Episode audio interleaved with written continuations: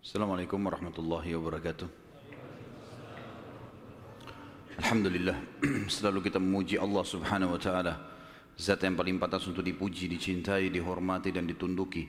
Nah, memang kata kuncinya la ilaha illallah, la ma'buda bihaqqin illallah. Tidak ada Tuhan yang berhak disembah di langit dan di bumi kecuali Allah. Dan dia telah menggantungkan segala kebutuhan kita yang kita butuhkan untuk roda kehidupan di muka bumi dengan memuji namanya Alhamdulillah. Maka sangat wajar kalau kita selalu mengucapkan kalimat yang mulia ini. Juga kita banyakkan salam hormat kita kepada manusia terbaik yang telah membawa kepada kita hukum halal haramnya sang pencipta, sehingga kita punya panduan hidup. Dan juga sang pencipta Allah telah menjadikan mengucapkan salam hormat kepada manusia terbaik ini sebagai ibadah buat kita dan pendekatan diri kepadanya. Juga dari sisi yang lain, sang pencipta Allah bersama malaikatnya mengucapkan salam hormat kepada manusia terbaik ini, maka sangat wajar kalau kita selalu mengucapkan salawat dan taslim kepada Nabi besar Muhammad sallallahu alaihi wasallam. Setelah panjang lebar kita jelaskan masuk Yahudi ke Jazirah Arab, Nasrani, bagaimana juga kekuasaan kekuatan dari Najasyi Afrika masuk ke Yaman, bagaimana Yaman dikuasai oleh Persia. Kemudian bagaimana akhirnya wilayah Yaman masuk Islam. Kita akan masuk sekarang lebih dalam lagi membahas tentang kelahiran Nabi shallallahu alaihi wasallam. Kita akan masuk mengerucutkan bahasan ke Mekah. Bahasan ini tentu akan saya mulai dari seorang tokoh Mekah bernama Qusay bin Kilab. Qusay bin Kilab. Qusay bin Kilab ini adalah salah satu keturunan dari Fikhr, dan Fikhr adalah nama lainnya Quraisy. Jadi Quraisy itu julukan karena si Fikhr ini, seperti saya jelaskan tadi siang, kalau seseorang di negeri Arab atau suku Arab itu memiliki kelebihan fisik, kepintaran, kekayaan, keturunan, maka dinisbatkan suku padanya. Kebetulan dari turunan Ismail alaihissalam di Mekkah dan turunan suku Jurhum, ada satu orang yang sangat menonjol bernama Fikhr. Dan Fikhr ini karena dia menonjol maka diberikanlah nama lainnya Quraisy. Dinisbatkanlah suku Mekkah namanya Quraisy. Salah satu turunan Fikhr ini yang merupakan turunan Ismail alaihissalam dan turunan suku Jurhum adalah Qusay bin Kilab.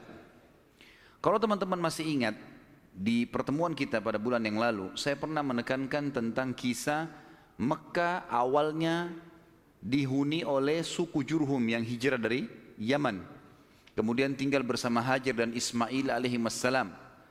Berjalan bertahun-tahun sampai Ibrahim dan Ismail alaihissalam meninggal dunia, datang satu suku Arab yang ingin merebut Mekah dan berhasil. Namanya suku Khuza'ah. Masih ingat ya? Tidak ada suara, senyap. Berarti memang lupa semua.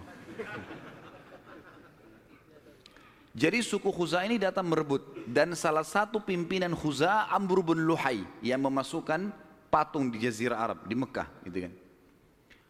Suku Khuza'ah ini berkuasa di Mekah sampai lima ratus tahun. Dan pada saat Jurhum dikalahkan oleh Khuza'ah, suku Jurhum sempat menimbun air Zamzam. Jadi lima ratus tahun mereka memimpin di Mekah, enggak ada sama sekali air. Kita bahas sekarang tentang keadaan satu orang tokoh ini, karena kalau panjang kita ceritakan panjang lebar Mekah ini cukup panjang, tokoh-tokohnya banyak, tapi saya ingin mengerucutkan ke Qusay bin Kilab. Qusay bin Kilab ini salah satu turunan Jurhum dan turunan Ismail alaihissalam. Dia sempat berpikir, bagaimana bisa ini setelah lima ratus tahun ya? Bagaimana bisa Mekah ini yang tadinya dikuasai oleh suku dia, Jurhum, dan juga kakeknya Ismail alaihissalam, direbut oleh Khuza'ah. Walaupun di Mekah itu suku Khuza'ah sama suku Jurhum sudah berbaur ya, karena sudah terlalu lama, ratusan tahun, akhirnya mereka berbaur satu sama yang lain. Tetapi tetap kekuasaan kerajaan di bawah kekuasaan Khuza'ah. Qusay bin Kilab lalu memperbaiki keadaan ekonominya. Dia berbisnis, dia berdagang sampai Allah membukakan kekayaan yang sangat banyak. Pada saat itu teman-teman sekalian, Raja Mekah dari suku Khuza'ah bernama Hulail. Hulail ini memiliki seorang anak wanita, anak tertuanya, terkenal dengan kecantikannya, anak raja.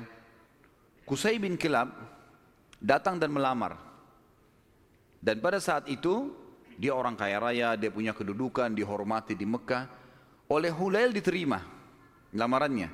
Selama ini, kalau suku Jurhum mau melamar suku Khuza'ah selalu ditolak umumnya. Karena memang ada persaingan dari dulu gitu kan. Mereka berbaur saling transaksi, kalau berdagang, bertetangga. Tapi pernikahan tidak. Pertama kalinya, dari suku Jurhum diterima lamarannya. Itu adalah Qusay bin Kilab. Oleh Hulail, kepala suku sekaligus raja, kepala suku Khuza'ah sekaligus raja Mekah.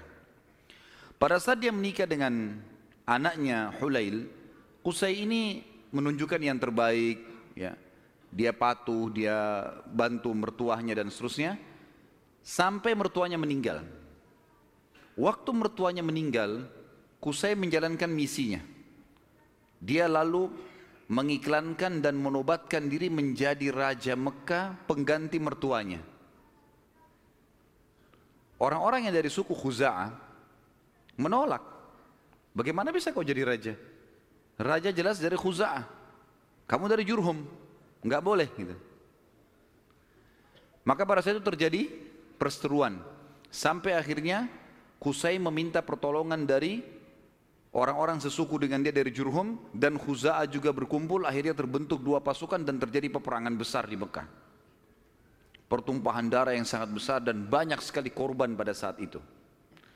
Pada saat mereka melihat korban banyak sekali teman-teman sekalian, maka tokoh-tokohnya termasuk Qusay bin Kilab dan anak-anaknya Hulail yang merupakan ipar-iparnya, ipar-ipar dari Qusay sendiri, mereka akhirnya sepakat, kita harus ada penengah nih yang menjadi mengambil hukum supaya dijelas siapa yang memimpin Mekah. Maka mereka akhirnya sepakat menunjuk satu orang yang dituakan di Mekah pada saat itu, dan memang umurnya sudah sangat tua. Orang ini namanya Ya'mur bin Auf. Ya'mur bin Auf dia ditunjuk oleh orang-orang Quraisy dari Jurhum dan juga ditunjuk oleh orang-orang Khuza'ah, nunjuk, dan diambillah sumpah atas nama Allah, apapun keputusan Ya'mur harus diterima. Baiklah, Ya'mur pada saat itu umurnya seratus dua puluh tahun, orang yang sangat tua dan dituakan sekali, dihormati. Datang lalu mendudukkan Qusay dan anak-anaknya Hulail. Lalu mulailah ditanya oleh Ya'mur, wahai Qusay, apa alasan anda membentuk pasukan mau merebut Mekah dari keturunan mertua anda ini, apa sebabnya? Maka Qusay mengatakan, semua kita ini tahu kisah Mekah ini berawal dari kakek saya yang bernama Ismail, dan Ismail seorang nabi. Ismail menikahi suku Jurhum, anak kepala suku Jurhum, dan itu turunan kami. Kami yang membentuk komunitas di Mekah, kami yang membentuk ekonominya, kami yang membangun Ka'bah, kami yang yang yang yang semuanya disebutkan. Sementara Qusay menyebutkan ini, anak-anaknya Hulail dari suku Khuza'ah enggak bisa ngomong apa-apa. Karena memang semuanya betul. Memang tidak ada. Khuza'ah ditanya, "Lalu kalian punya apa?" Enggak ada. Tidak ada andilnya di Mekah. Cuma datang pasukan dari luar menyerang Mekah, kemudian langsung menguasai. Enggak ada andil sama sekali. Tiba-tiba pada saat itu Ya'mur mengambil sebuah keputusan, mengatakan keputusan yang mutlak, seluruh Mekah, kerajaannya, kekuasaannya, pengurusan jemaah hajinya, pengurusan Ka'bahnya, semuanya untuk Qusay bin Kilab. Maka dengan keputusan ini teman-teman sekalian, Qusay bin Kilab menjadi Raja Mekah. Menjadi Raja Mekah. Dan pada saat itulah kerajaan yang sudah hilang lima ratus tahun dari keturunan Jurhum kembali. Pada saat itu Qusay melakukan banyak sekali perkembangan di Mekah. Di antaranya dia membangun sebuah tempat namanya Darun Nadwah. Darun Nadwah ini oleh Qusay dibuat sangat luas, sangat besar, sebuah auditorium kalau kita sekarang sangat luas gitu kan, Tapi belum ada buku sejarah yang menyebutkan seberapa luas, seberapa dia menampung manusia. Tapi dari buku-buku sejarah disebutkan Darun Nadwah pada saat itu multifungsi, dilakukan apa saja di situ. Pertemuan orang-orang Mekah, pertemuan tokoh-tokoh Mekah, sampai Qusay bin Kilab melarang siapapun orang Mekah menikah kecuali di Darun Nadwah, harus di Darun Nadwah. Kalau anak anak bayi baru lahir bawa ke Darun Nadwah. Pokoknya Darun Nadwah ini menjadi simbolnya Mekah.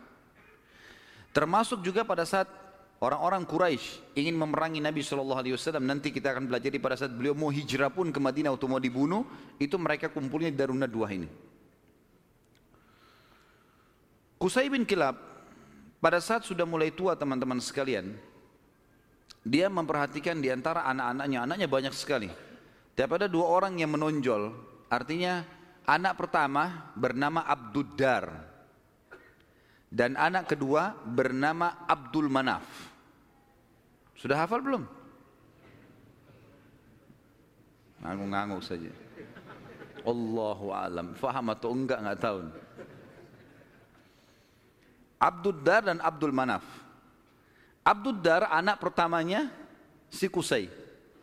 Abdul Manaf anak kesekian. Saya tidak temukan anak keberapa, tapi Abd ad-Dar karena anak pertama, biasanya kalau dinisbatkan nama seseorang adalah nama anak pertamanya. Jadi Qusay ini dipanggil Abu Abd ad-Dar gitu. Tapi Abd ad-Dar ini orangnya lemah secara fisik. Dia enggak punya keterampilan, enggak punya kepintaran, sehingga tidak punya kedudukan lah di tengah-tengah masyarakat. Sementara adik-adiknya semua, terutama Abdul Manaf, menonjol sekali. Punya suara, berdagang, majulah gitu. Maka Qusay ingin anaknya ini, Abd ad-Dar, punya kedudukan. Apa yang dia lakukan? Pada saat dia mau meninggal, dia tulis sebuah keputusan surat. Kalau kalau saya meninggal, semua kerajaan, semua pengurusan Ka'bah, jemaah haji, itu di tangan Abd ad-Dar. Waktu Qusay meninggal dunia, surat dibuka, ditemukan tertulis seperti itu. Maka semua anak-anaknya patuh, keputusan raja. Abd ad-Dar akhirnya menjadi raja. Berjalan waktu, teman-teman sekalian, Abd ad-Dar wafat. Pada saat wafat, keturunan Abd ad-Dar mau melanjutkan kerajaan ayahnya, tapi turunan Abdul Manaf tidak setuju, enggak bisa. Abd ad-Dar ini, paman kami dulu ini, ayah kalian, itu dipilih oleh kakek kita semuanya, Qusay, karena dia enggak punya kedudukan dan kemuliaan. Sudah dikasih dan sudah berhasil. Sekarang gak bisa kembali kepada kalian. Harusnya ini dibagi rata. Sampai mereka pada saat itu hampir perang satu sama yang lain. Sama lagi. Dicarilah hakim di antara mereka. Dan akhirnya kesimpulannya dibagi. Pembagian ini, teman-teman sekalian, adalah dibagi Abd ad-Dar khusus mengurus keturunan Abd ad-Dar, khusus mengurus semua yang berurusan dengan jemaah haji. Sementara Abd ad-Dar mengambil alih pengurusan Ka'bah dan Darun Nadwah. Sementara Abdul Manaf mengurus jemaah haji. Dibagi dua. Kita akan sedikit sisipkan di sini, teman-teman sekalian, kisah tentang Darun Nadwah ini yang tadi dibuat. Kita tinggalkan dulu sebentar tadi sampai ke masalah sudah pembagian Mekah. Abd ad-Dar mengurus Ka'bah dan juga nah, Darun Nadwah. Haji itu Abdul Manaf. Ya. Jadi haji ini maksudnya mengurus jemaah haji, kasih minum, kasih makan. Mereka dulu sukanya begitu. Dan mereka ini terkenal dengan dermawannya. Tidak boleh jemaah haji beli makanan, beli minuman, dikasih semua gratis. Seperti itulah. Darun Nadwah ini punya kisah unik sedikit. Saya khawatir lupa, maka saya sisipkan di sini. Darun Nadwah tadi yang dibuat oleh Qusay bin Kilab dan menjadi simbol Mekah, kisahnya sangat unik, teman-teman. Kisah pembeliannya dan penjualannya. Jadi ada satu orang nanti jadi sahabat Nabi, namanya Hakim bin Hizam radhiyallahu anhu. Sebelum masuk Islam, Hakim bin Hizam ini suka mabuk. Masih di Mekah di masa jahiliyah. Dia bersahabat dekat dengan pemegang kuncinya Darun Nadwah. Jadi yang bertanggung jawab. dari turunan Abd ad-Dar. Waktu lagi mabuk sama-sama, si pemilik kunci ini mabuk luar biasa sampai nggak sadar sudah.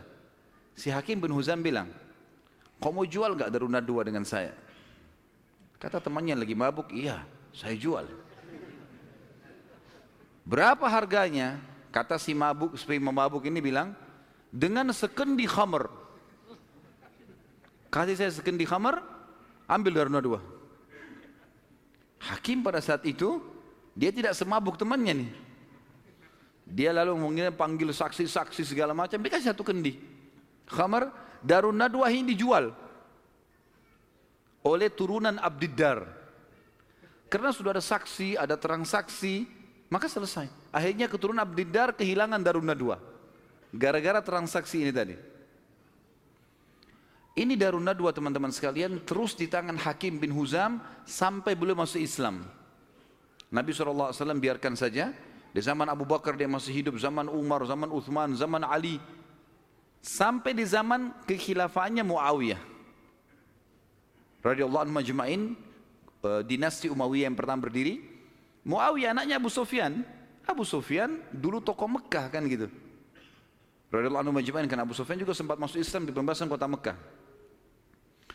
Maka pada saat itu Hakim bin Hizam di zaman Muawiyah menjual Darun Nadwah. Dijual sama dia dengan harga seratus ribu dinar. Mahal sebenarnya. Tapi Darun Nadwah ini kedudukannya besar di Quraisy. Muawiyah bilang, menghardik dia, "Hai Hakim, ngapain kau jual Darun Nadwah dengan harga seratus ribu dinar? Itu bisa tidak ada nilainya. Peninggalan dari Qusay bin Kilab gitu kan, raja pertama Mekah setelah lima ratus tahun ditinggalkan oleh Jurhum gitu kan." Maka kata Hakim radhiyallahu anhu, "Wahai Amir Mukminin, sekarang kita sudah Muslim. Penilaian mulia dan bukan mulia itu bukan dari peninggalannya Qusay bin Kilab, tapi kita pengikut Nabi Muhammad shallallahu alaihi wasallam. Dan saya dulu demi Allah membelinya dengan sekendi khamr. Sekarang seratus ribu dinar banyak sekali. Dan anda menjadi saksi, anda menjadi saksi." Bersama dengan seluruh muslimin yang ada di sini, kalau seratus ribu dinar ini saya sedekahkan di jalan Allah. Kisahnya begitu. Jadi kisah Darun Nadwah, karena tadi kita sempat singgung, ada proses pembelian lepas dari tangan keturunan Abd ad-Dar dan bagaimana proses penjualannya setelah itu. Tentu sekarang sudah tidak ada semuanya ini, tapi ini kisah pada saat itu. Baik, kita kembali teman-teman sekalian ke kisah kita.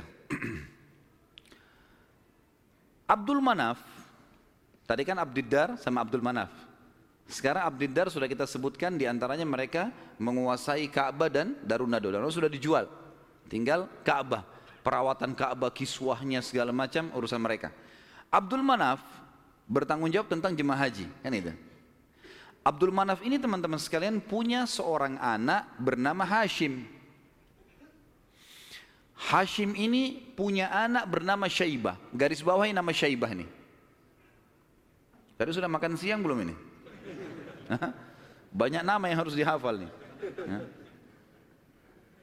Kita kerucutkan bahasan tentang Abdul Manaf punya anak namanya Hashim. Hashim punya anak Shaybah. Garis bawahi Shaybah nih. Kita akan bahas Shaybah ini.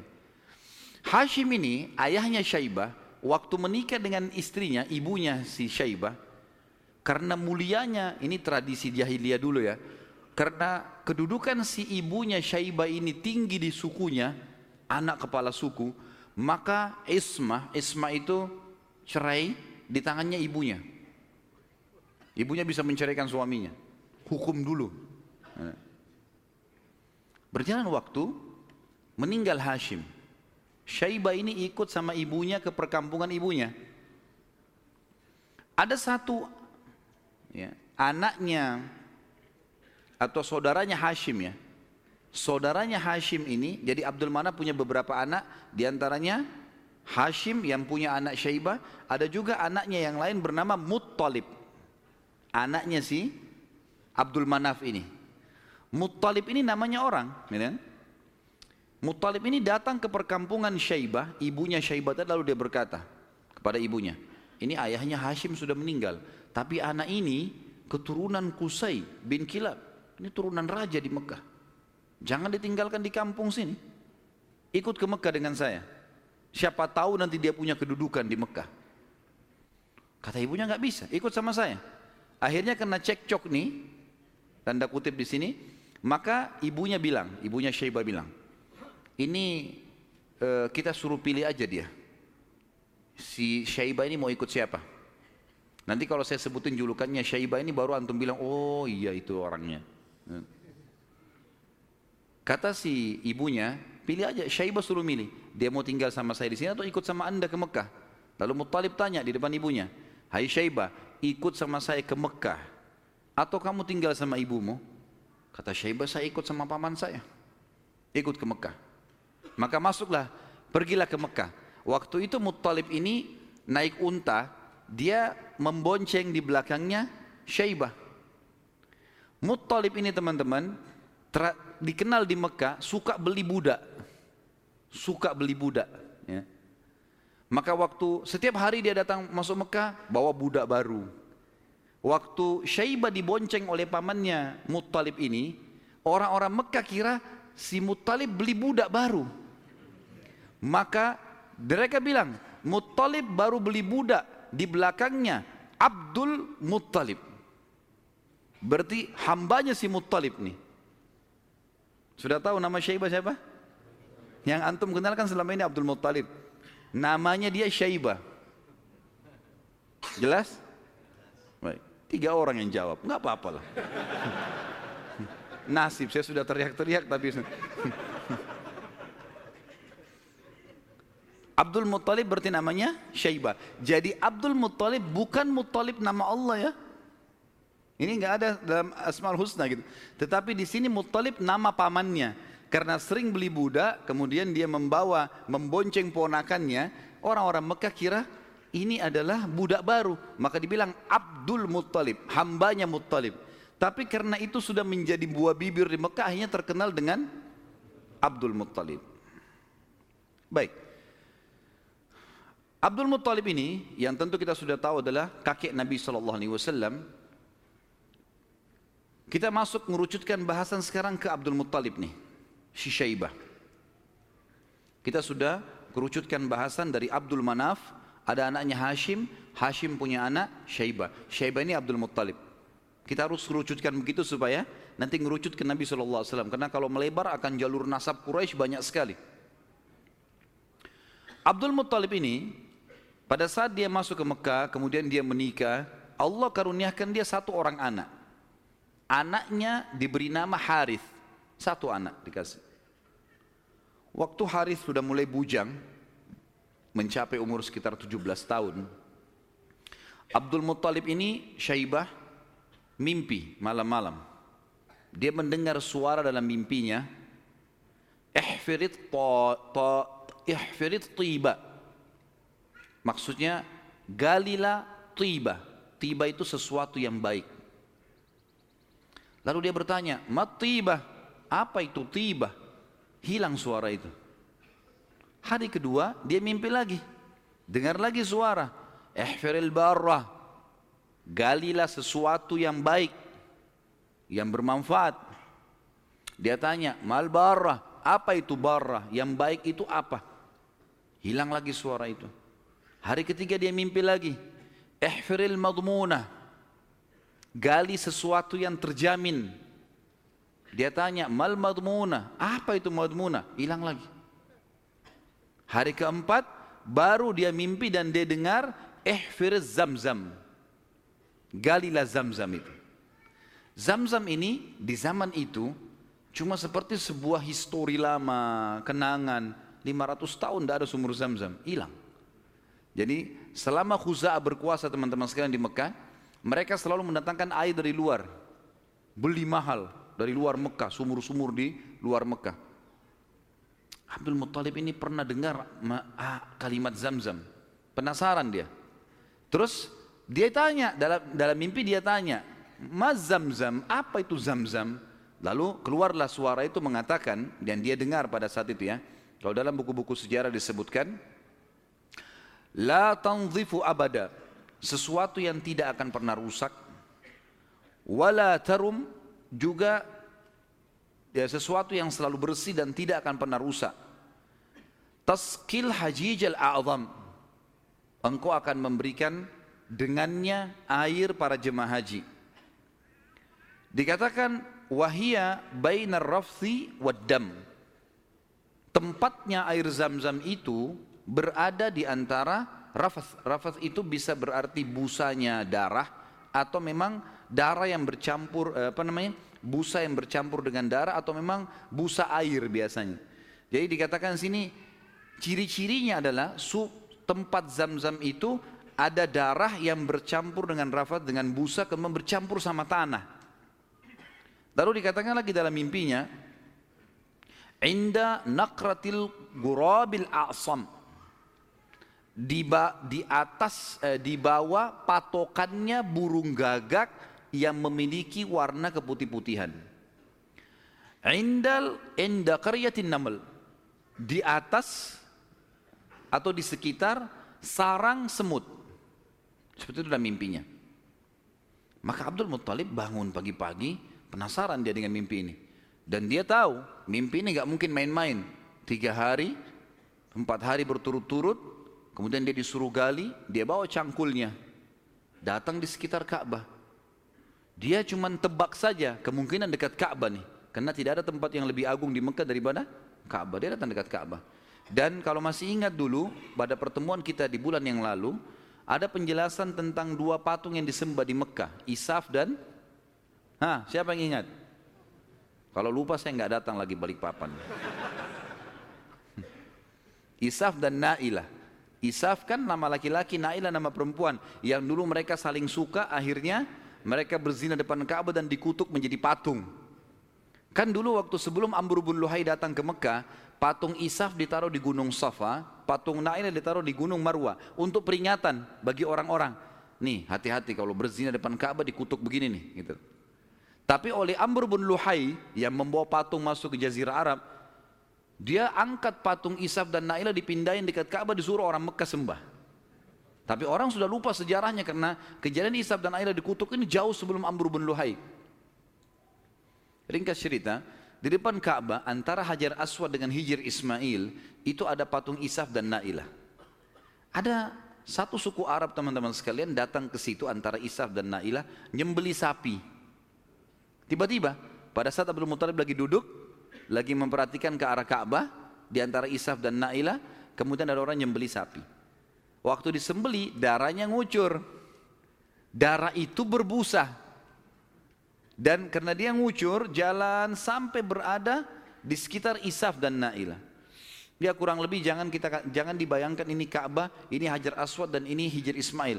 Isaf dan Nailah itu ditaruh cukup jauh ya, agak berjarak antara Isaf, antara Hajar Aswad jauh ke belakang dengan Hijr Ismail juga jauh, jadi di kiri kanan ya.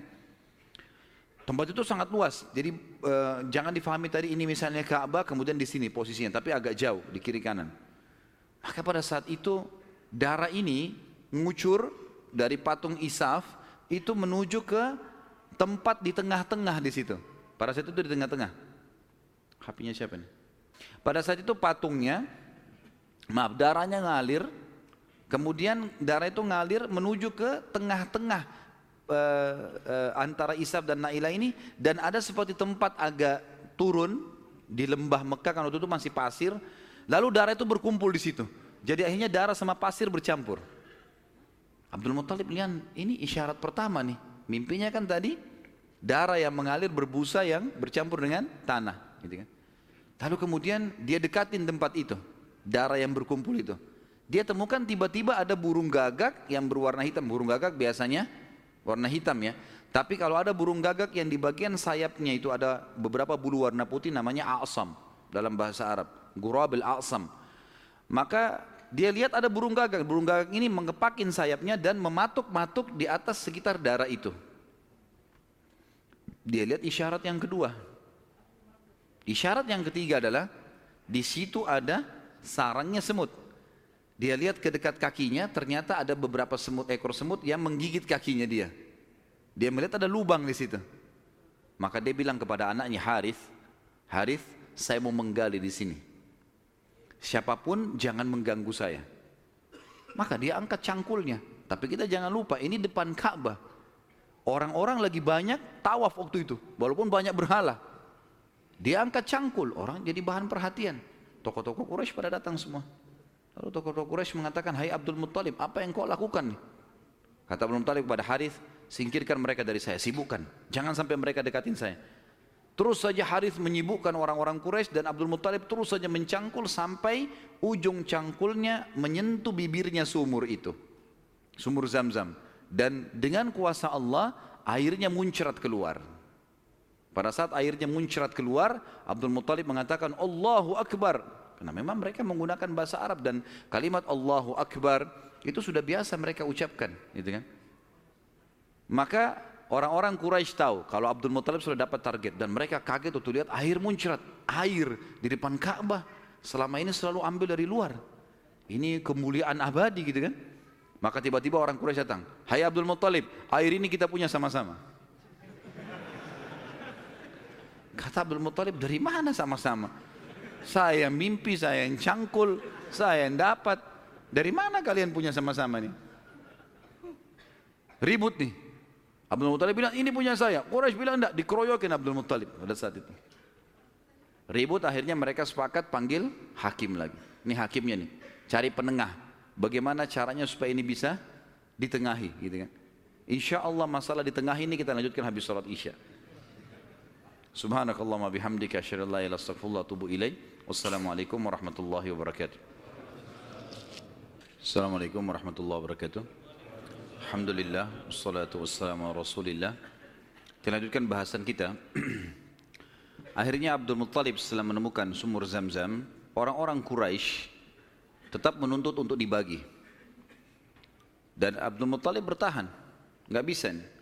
Saya mimpi, saya yang gali, saya yang temukan, gimana kalian merasa punya hak di situ? Ribut, akhirnya dicarilah penengah. Dan pada saat itu mereka tidak lagi ke Ya'mur, tapi mereka pergi ke dukun Bani Sa'idah. Ada satu dukun wanita di Madinah, waktu itu disegani. Dan memang pada saat itu dukun-dukun ini luar biasa pengaruhnya. Pergilah Abdul Muttalib bersama dengan tokoh-tokoh Quraisy. Saya tidak temukan jumlah mereka berapa orang, tapi yang jelas mereka semuanya pergi ke sana. Tiba di kota Madinah, ternyata dukun tersebut pergi ke Khaybar. Wilayah lain, nanti akan ada bahasan masalah Khaybar, tapi yang jelas pergi ke Khaybar. Abdul Muttalib sepakat dengan teman-temannya, kejar aja tuh, kita ke Khaybar. Antara Madinah sama Khaybar cukup jauh dan ada padang pasir yang luas sekali. Mereka belum pernah ke Khaybar sebelumnya, jadi masih menerka-nerka jalan. Di tengah jalan mereka kehabisan air. Mau balik ke Madinah jaraknya jauh. Mau menuju ke Khaybar, belum jelas tujuannya. Air habis, panas lagi sangat terik pada saat itu. Mereka bermusyawarah, kira-kira bagaimana jalan keluarnya nih. Akhirnya orang-orang Quraisy selain Abdul Muttalib sepakat mengatakan, kayaknya kita pasti mati nih. Enggak ada air. Kembali ke Madinah bisa mati tengah jalan, menuju ke Khaybar juga enggak jelas bisa mati tengah jalan. Ya sudahlah, kita pasti mati, lebih baik kita gali kubur saja. Riwayatnya begitu, kisahnya begitu. Gali kubur. Dari sekian orang ini, nanti setiap siapa yang mati duluan dikubur oleh temannya. Minimal nanti ada satu orang yang tidak tertutup kuburannya. Yang lain semua tertutup. Akhirnya mereka pada gali kuburan. Kecuali Abdul Muttalib nih. Abdul Muttalib bilang ini bukan ide yang tepat nih. Masa kita menyerah? Lebih baik coba kita cari jalan. Teman-temannya bilang percuma mau kemana? Abdul Muttalib naik ke atas untanya. Begitu untanya bergerak, dari pijakan kakinya untanya Abdul Muttalib keluar muncrat air di padang pasir itu. Keluar mata air. Lalu Abdul Muttalib melihat, dia turun dari untanya, dia minum airnya, untanya dikasih, lalu diajak teman-temannya, ayo nih ada air minum. Teman-temannya heran, di padang pasir ada air. Maka akhirnya mereka sepakat mengatakan, demi Allah yang telah memberikan, demi Allah sungguh ya, yang telah memberikan air kamu di sini, Allah subhanahu wa ta'ala, dialah yang telah memberikan kamu air Zamzam. Zamzam punya kau, hai Abdul Muttalib. Gara-gara ini, akhirnya Zamzam jadi miliknya Abdul Muttalib, dan Abdul Muttalib keturunan dari Abdul Manaf. Sementara memang dasarnya Abdul Manaf tadi sudah saya jelaskan, mereka bertugas memberikan makanan dan minuman jemaah haji. Sehingga sekarang mereka tidak perlu lagi mengambil air dari luar, tapi mereka sudah punya mata air Zamzam. Dan sebagian ahli sejarah menanggapi mengatakan, Allah yang maha tinggi dan maha pemurah memudahkan mata air Zamzam ditemukan kembali oleh Abdul Muttalib, karena memang suku ini dari turunan Abdul Manaf bertugas untuk memberikan minum dan makan jemaah haji. Maka karena itu Allah subhanahu wa ta'ala kasih. Makanya tadi dalam salah satu perkataan dan pernyataan dalam mimpi, Taski hajijal a'zam, engkau akan memberikan minum jemaah haji yang banyak, gitu kan. Jadi bukan karena Abdul Muttalibnya, tapi karena memang waktu itu diberikan untuk jemaah haji umumnya. Baik, baliklah Abdul Muttalib ke Mekah, dan akhirnya pada saat itu Abdul Muttalib dinobatkan secara tidak langsung sebagai Raja Mekah. Kenapa saya katakan tidak langsung? Karena pada saat itu Quraisy sepakat di Mekah itu semua kepala suku bisa memimpin, bisa memimpin, tidak harus fokus ke Abdul, turunan Abdul Manaf atau Abdul Mana, Abdul atau Abd ad-Dar, tapi mereka Abdul Manaf Abd ad-Dar ini mereka yang memegang Ka'bah, memegang uh, apa namanya urusan haji dan uh, jemaah haji, minum dan makannya ini. Tapi pasukan segala macam ini boleh dari mana saja. Tapi dengan kejadian Abdul Muttalib menemukan air Zamzam, maka terkerucut lagi masalah orang-orang Mekah, karena tadi setelah Abd ad-Dar meninggalkan, kita sudah bilang tadi kan pecah ya. Abd ad-Dar kan jadi raja pengganti ayahnya Qusay. Tapi setelah Abd ad-Dar mati, ribut anak-anaknya. Akhirnya tidak ada raja. Setelah kejadian air Zamzam, secara tidak disadari Abdul Muttalib ditunjuk menjadi raja. Dan inilah sebabnya waktu kita jelaskan tadi masalah pasukan gajah yang datang, Abdul Muttalib kan menjadi raja pada saat itu. Dan menjadi raja justru karena menemukan mata air Zamzam ini. Abdul Muttalib pada saat itu mulai naik kedudukannya, namanya jadi tambah baik dan seterusnya. Memang orangnya sangat dermawan, semua orang boleh minum air Zamzam tapi melalui izin dia. Tapi tidak bayar, gitu kan? Dikasih semuanya. Abdul Muttalib mulai berpikir, waktu dia tadi punya anak satu, namanya Harits. Masih ingat nggak? Wah, ngaku-ngaku aja. Baiklah, saya terima. Anaknya tadi satu, Harits, yang disuruh jaga sama dia waktu dia mencangkul kan? Baiklah. Si Harits, dia pikir, waktu saya tadinya punya anak satu nih, kayaknya kerepotan, gak ada yang bisa bela dia. Dan seorang raja, salah satu kebanggaannya kalau punya keturunan banyak.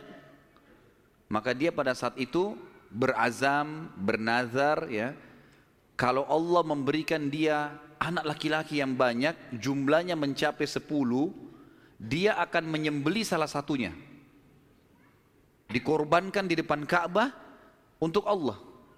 Gak ada dalam syariat Nabi Ibrahim alaihissalam ini ijtihadnya, upayanya Abdul Muttalib.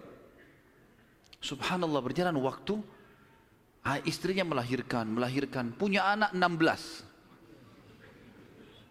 Anaknya Abdul Muttalib enam belas, sepuluh laki-laki, enam perempuan. Laki-laki yang sepuluh ini, yang paling pertama tentu ada namanya Harits ya. Kemudian ada, jadi dari sepuluh ini kita bagi. enam enam ini meninggal sebelum masa kenabian. empat mendapatkan masa kenabian. Dari sepuluh anak Abdul Muttalib yang laki-laki, ada enam yang meninggal sebelum fase kenabian, sebelum penobatan Nabi shallallahu alaihi wasallam menjadi nabi. Ini paman-paman Nabi semua ya. Dan ada empat yang yang yang mendapatkan fase atau masa kenabian.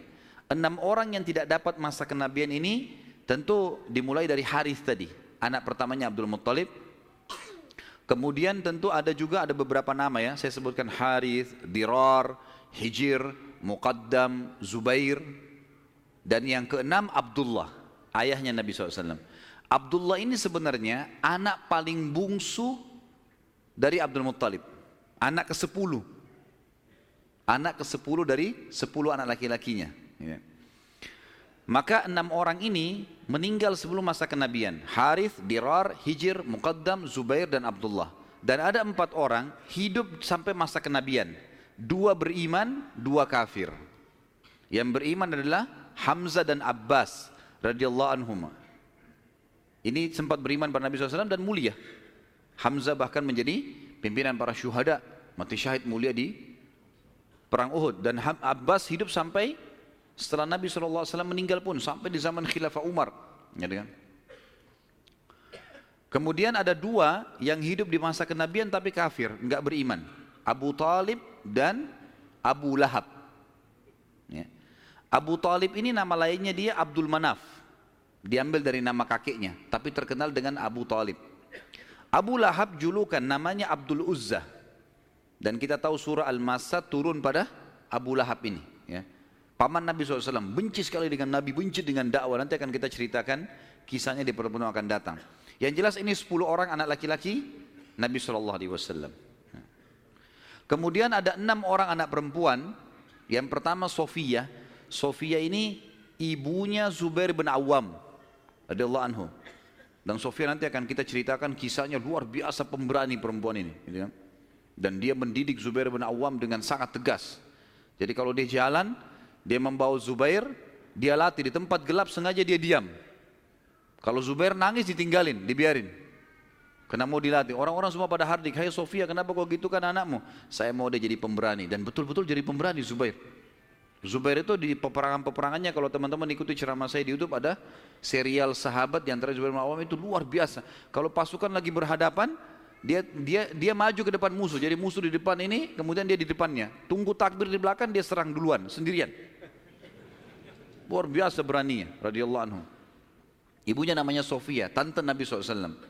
Dan ini sempat masuk Islam di tangan Nabi shallallahu alaihi wasallam. Kemudian ada Ummu Hakim, ada Atiqah, ada Umaymah, ada Arwah dan Bar.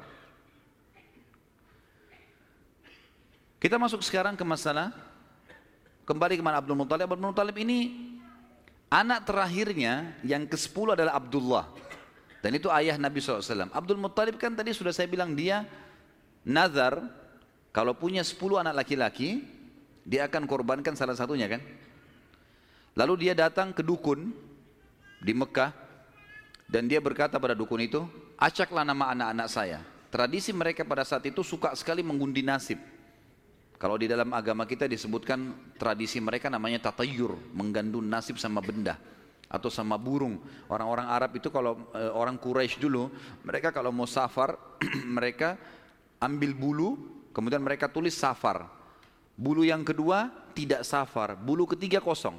Dimasukin dalam kotak, kemudian dia ambil salah satunya tidak sambil, sambil tidak dilihat. Kalau keluar kata-kata safar, dia yakin di perjalanannya aman. Tradisi jahiliyah, mereka salah pada saat itu tentunya. Kemudian kalau keluar tidak safar, mereka tidak boleh safar. Kalau mereka safar berarti kena musibah. Kalau keluar bulu yang tidak ada tulisannya, maka dia ulangi. Ada cara yang lain sampai dapat safar atau tidak safar ya. Kalau ada tradisi yang lain adalah kalau mengacak nama, maka mereka menulis nama di batu, lalu batu ini dibalik, kemudian ditaruh lalu diacak, dikeluarkanlah. Kalau mereka butuh sesuatu dengan cara seperti itu. Ya.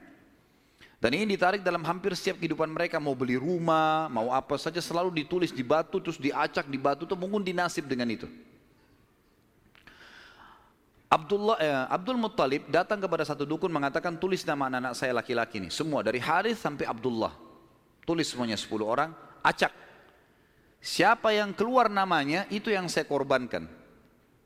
Dan kalau nama Abdullah selamat tidak keluar, maka saya langsung eksekusi." Karena Abdullah anak paling bungsu dan paling disayang oleh ayahnya Abdul Muttalib. Seperti itulah.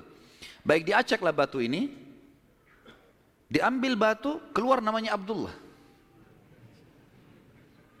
Abdul Muttalib berat sebenarnya. Ini anak paling bungsu disayang. Musyawarah sama anak-anaknya gimana? Enggak apa-apa ya, acak aja lagi. Acak lagi, yang kedua kali namanya Abdullah lagi. Sampai tiga kali. Namanya Abdullah terus yang diambil, keluar. Padahal ini batu diacak sepuluh nama. Kata Abdul Muttalib, berarti sudah memang anak ini nasibnya. Bawa, bawa Abdullah. Dibawalah Abdullah ini ke depan Ka'bah, ditaruh di atas sebuah batu. Biasanya mereka taruh di situ sembelihan. Taruh kambing, taruh apa dipegang, di atas batu itu baru mereka sembelih untuk berhala-berhala gitu kan. Ditaruhlah Abdullah, mau disembelih sama dia. Ikat tangannya, ikat kakinya, angkat pedang, mau disembelih. Orang-orang Quraisy lihat. Apalagi yang Abdul Muttalib buat nih? Datang tanya, hai Abdul Muttalib, apa yang kau lakukan? Saya sudah nazar, kalau Allah kasih saya sepuluh anak, saya sembelih salah satunya. Dan saya sudah acak nama-nama anak-anak saya yang keluar anak ini. Saya mau jalankan nazar saya. Orang-orang Quraisy bilang, gak bisa, jangan. Mereka berusaha tahan. Akhirnya Abdullah ini ditarik-tarik. Ini. Sampai akhirnya, karena ditarik-tarik, ada orang Quraisy yang sempat menarik bagian badannya dan ada yang menarik kupingnya sampai kuping Abdullah itu sempat luka. Ya. Maka ada julukan sendiri dikatakan Abdullah yang luka kupingnya, gitu. Ayah Nabi shallallahu alaihi wasallam. Baik. Pada saat itu orang-orang Quraisy mengatakan, wahai Abdul Muttalib, sadarlah. Kalau kau lakukan ini sementara kamu adalah tokoh masyarakat di Mekah, maka akan menjadi sebuah tradisi nanti ini. Akhirnya setiap orang punya sepuluh anak laki-laki, satu disembelih. Dan apa kenikmatannya orang kalau sudah punya anak disembelih gitu? Jangan dilakukan. Mari kita berhukum, berhukum lagi. Cari hakim. Kembali kepada wanita dukun di Madinah, suku Sa'idah tadi. Yang tadi pada saat pertama mau cari air Zamzam, mau miliknya siapa air Zamzam, kan mereka ke Madinah. Tapi dukunnya kan pergi ke Khaybar, enggak ketemu. Tidak sempat ketemu, akhirnya dapat air dari telapak kaki untanya Abdul Muttalib. Sekarang enggak. Mereka pergi lagi ke sana ke Madinah, ketemu sama dukun itu. Tanya, bagaimana nih? Tentu ini bukan kita sedang mempromosikan dukun. Dukun haram dalam agama. Setelah Islam datang, gak ada dukun ini. Kata Nabi shallallahu alaihi wasallam, siapa yang datang kepada dukun, bertanya saja, bertanya. Terka tangannya, terka apa segala macam, tidak diterima sholatnya empat puluh hari. Yang datang bertanya, percaya kufur kepada apa yang diturunkan kepada Muhammad shallallahu alaihi wasallam. Tapi kita sedang merentet histori pada zaman itu ya. Baik, pada saat itu teman-teman sekalian, dukun ini tanya, berapa dia? Dia itu denda. Berapa dendanya orang di Mekah Quraisy kalau ada yang membunuh? Kata Abdul Muttalib, sepuluh ekor unta. Jadi kalau orang membunuh, supaya dia tidak dibunuh, dia harus bayar ke walinya orang yang dibunuh sepuluh ekor unta. Kata si dukun, tulis namanya Abdullah di batu, tulis juga sepuluh ekor unta di batu yang lain. Balik, acak. Ini ngundi nasib terus ini. Acak. Waktu diacak, kata dukunnya, kalau keluar namanya Abdullah, supaya Abdullah selamat, tambah batu yang ketiga, tulis sepuluh ekor unta lagi. Sampai Abdullah selamat. Kalau keluar nama unta, nah baru untanya, baru Abdullah selamat. Ditaruh batu sepuluh ekor unta sama Abdullah, diacak namanya Abdullah keluar. Tambah batu, dua puluh ekor unta sekarang, sepuluh, setiap batu sepuluh ya. sepuluh ekor unta batu kedua, keluar lagi namanya Abdullah. Terus sampai sepuluh batu. Sampai akhirnya ada sepuluh batu, semuanya tertulis sepuluh unta, satu namanya Abdullah. Waktu diacak setelah sepuluh, diangkat keluar namanya Abdullah. Dan ini pastilah setelah sepuluh batu semuanya unta, gitu kan. Semestinya secara rasional gitu ya. Tapi ini pada saat itu keyakinan orang. Abdul Muttalib bilang, saya enggak percaya, saya enggak, saya belum puas nih. Coba acak lagi, diacak lagi, diambil unta. Sampai tiga kali. Kata Abdul, kata Abdul Muttalib, baiklah. Kalau begitu, saya akan sembelih, sembelih itu, seratus ekor unta, seratus ekor unta, karena setiap batu sepuluh, ada sepuluh batu, maka seratus ekor unta. Pada saat itu akhirnya dengan kejadian ini Abdullah selamat dari sembelihan atau dikurbankan. Dan Nabi shallallahu alaihi wasallam berkata dalam sebuah hadis, Ana ibnu zabihain, saya keturunan dari dua orang yang hampir disembelih. Ismail alaihissalam oleh ayahnya Ibrahim dan Abdullah oleh ayahnya Abdul Muttalib. Baik. Berjalan waktu teman-teman sekalian, Abdullah tumbuh besar dan mulai menjadi seorang pemuda yang cerdas, yang pintar, membantu ayahnya. Maka oleh Abdul Muttalib dinikahkan dan dinikahkan oleh seorang wanita yang bernama Aminah, dan Aminah dari turunan Abdul Manaf juga, jadi satu jalur, masih sepupu dengan Abdullah. Hanya saja dari Aminah ini, dari paman-pamannya Aminah itu dari penduduk asli Madinah, dari Aus dan Khazraj, dari suku Ansar di Madinah. Maka Nabi shallallahu alaihi wasallam di sini memiliki jalur dari dua kota suci, Mekkah dan Madinah. Pada saat sudah selesai melahirkan, baru uh, maaf, baru uh, menikah, beberapa hari kemudian ada tanda-tanda kehamilan di Aminah. Kemudian Aminah pun sempat melihat di dalam mimpinya pada saat akan melahirkan atau pada saat hamil besar, melihat dalam mimpinya ia bermimpi bayi dalam kandungannya ini menyebarkan cahaya, dan cahaya itu menyebar ke seluruh muka bumi. Sebagian athar menyebutkan sampai ke Busra. Busra ini wilayah Irak sana, wilayah Persia gitu. Dan dia juga mimpi, mengucapkan dalam mimpinya kalimat u'idzuhu billahil azim min kulli syarrin wa min kulli ainin wa min kulli hasid. Wa min kulli hasid. Tidak ada kata-kata ainnya. Artinya aku berlindung kepada Allah yang Maha Agung untuk bayi ini dari semua keburukan dan iri dengki orang lain.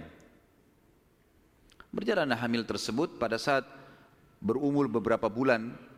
Ada sebagian ahli sejarah menyebutkan sekitar enam bulan hamilnya Aminah di Nabi shallallahu alaihi wasallam dalam kandungan beliau, maka meninggallah Abdullah. Maka Nabi shallallahu alaihi wasallam jadi yatim sebelum lahir. Setelah itu Nabi shallallahu alaihi wasallam lahir yang paling banyak dinukil oleh para ahli sejarah dua belas Rabiul Awal di tahun gajah. Sudah kita sebutkan tadi, tahun gajah kejadian, Ashabul Fil, dan tepatnya, tepatnya lima puluh hari setelah kejadian gajah itu. Penghancuran gajah, lima puluh harinya, disitulah lahir Nabi Sallallahu Alaihi Wasallam. Ada yang perlu kita sebutkan teman-teman sekalian, walaupun sebenarnya menyebutkan ini bukan berarti uh, Nabi Sallallahu Alaihi Wasallam membutuhkannya, tidak sama sekali. Nabi Sallallahu Alaihi Wasallam jauh lebih mulia daripada tanda-tanda ini. Tapi pada saat beliau lahir, ternukinlah di Mekah, di Madinah, beberapa kejadian yang memang ahli sejarah angkat. Yang pertama, kejadian yang unik pada saat Nabi shallallahu alaihi wasallam lahir adalah terlihatnya bintang Ahmad namanya. Apa itu bintang Ahmad? Orang-orang Yahudi yang ada di Madinah itu meyakini kalau nabi terakhir yang mereka tunggu di Madinah keluar itu, kalau mereka kalau dia lahir akan kelihatan bintang yang mereka istilahkan dengan bintang Ahmad, dan mereka mengukir-ngukir bintang itu sesuai dengan keterangan dari Taurat. Seperti itulah pemahamannya pada saat itu. Allahu alam tentang masalah kebenaran masalah bintang ini, tapi yang jelas kebenaran bintang itu bisa dipercaya atau tidak, karena kita dalam Islam taunya bintang enggak boleh dipercaya gitu kan. Tapi ini pada saat itu dinukil. Dinukil oleh Hasan bin Thabit radhiyallahu anhu, penyair Nabi shallallahu alaihi wasallam. Kebetulan umurnya dia beda tujuh tahun dengan Nabi shallallahu alaihi wasallam. Beliau mengatakan setelah masuk Islam, setelah Nabi shallallahu alaihi wasallam hijrah ke Madinah, beliau mengatakan pada hari Nabi shallallahu alaihi wasallam lahir, aku kebetulan berada di salah satu benteng Yahudi, dan naiklah di malam hari kebetulan salah satu pendeta Yahudi lalu teriak dengan suara keras, wahai Yahudi, hai sekalian kaum Yahudi, sungguh telah terlihat pada malam ini bintangnya Ahmad, dan tidak terlihat kecuali pada saat ia lahir. Dan menurut Hasan bin Thabit radhiyallahu anhu, memang umurnya beda tujuh tahun dengan Nabi shallallahu alaihi wasallam, dan pada hari itu memang hari kelahiran baginda Nabi shallallahu alaihi wasallam. Yang kedua dinukil oleh para ulama tentang masalah kejadian-kejadian unik adalah Nabi shallallahu alaihi wasallam pada saat lagi uh, melahir, Aminah melahirkan, maka dikatakan melahirkan tanpa ada rasa kesulitan sedikit pun. Jadi sangat mudah. Bahkan sebagian athar menyebutkan Aminah tidak dibantu oleh orang. Tiba-tiba Nabi shallallahu alaihi wasallam keluar begitu saja.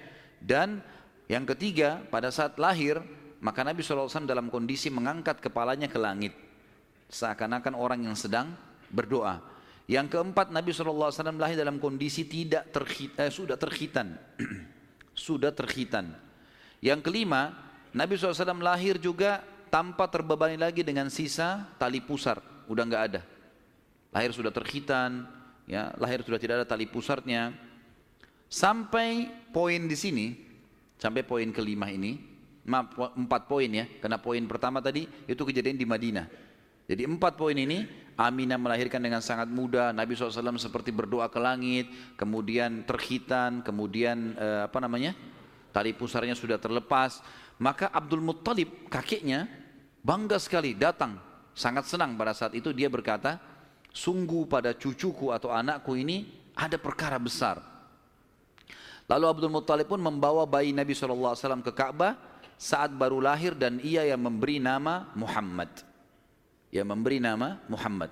Baik, ada sedikit rahasia masalah nama Muhammad ini. Perlu teman-teman tahu, nama Muhammad sebelum Nabi Muhammad shallallahu alaihi wasallam tidak dikenal oleh orang-orang Arab.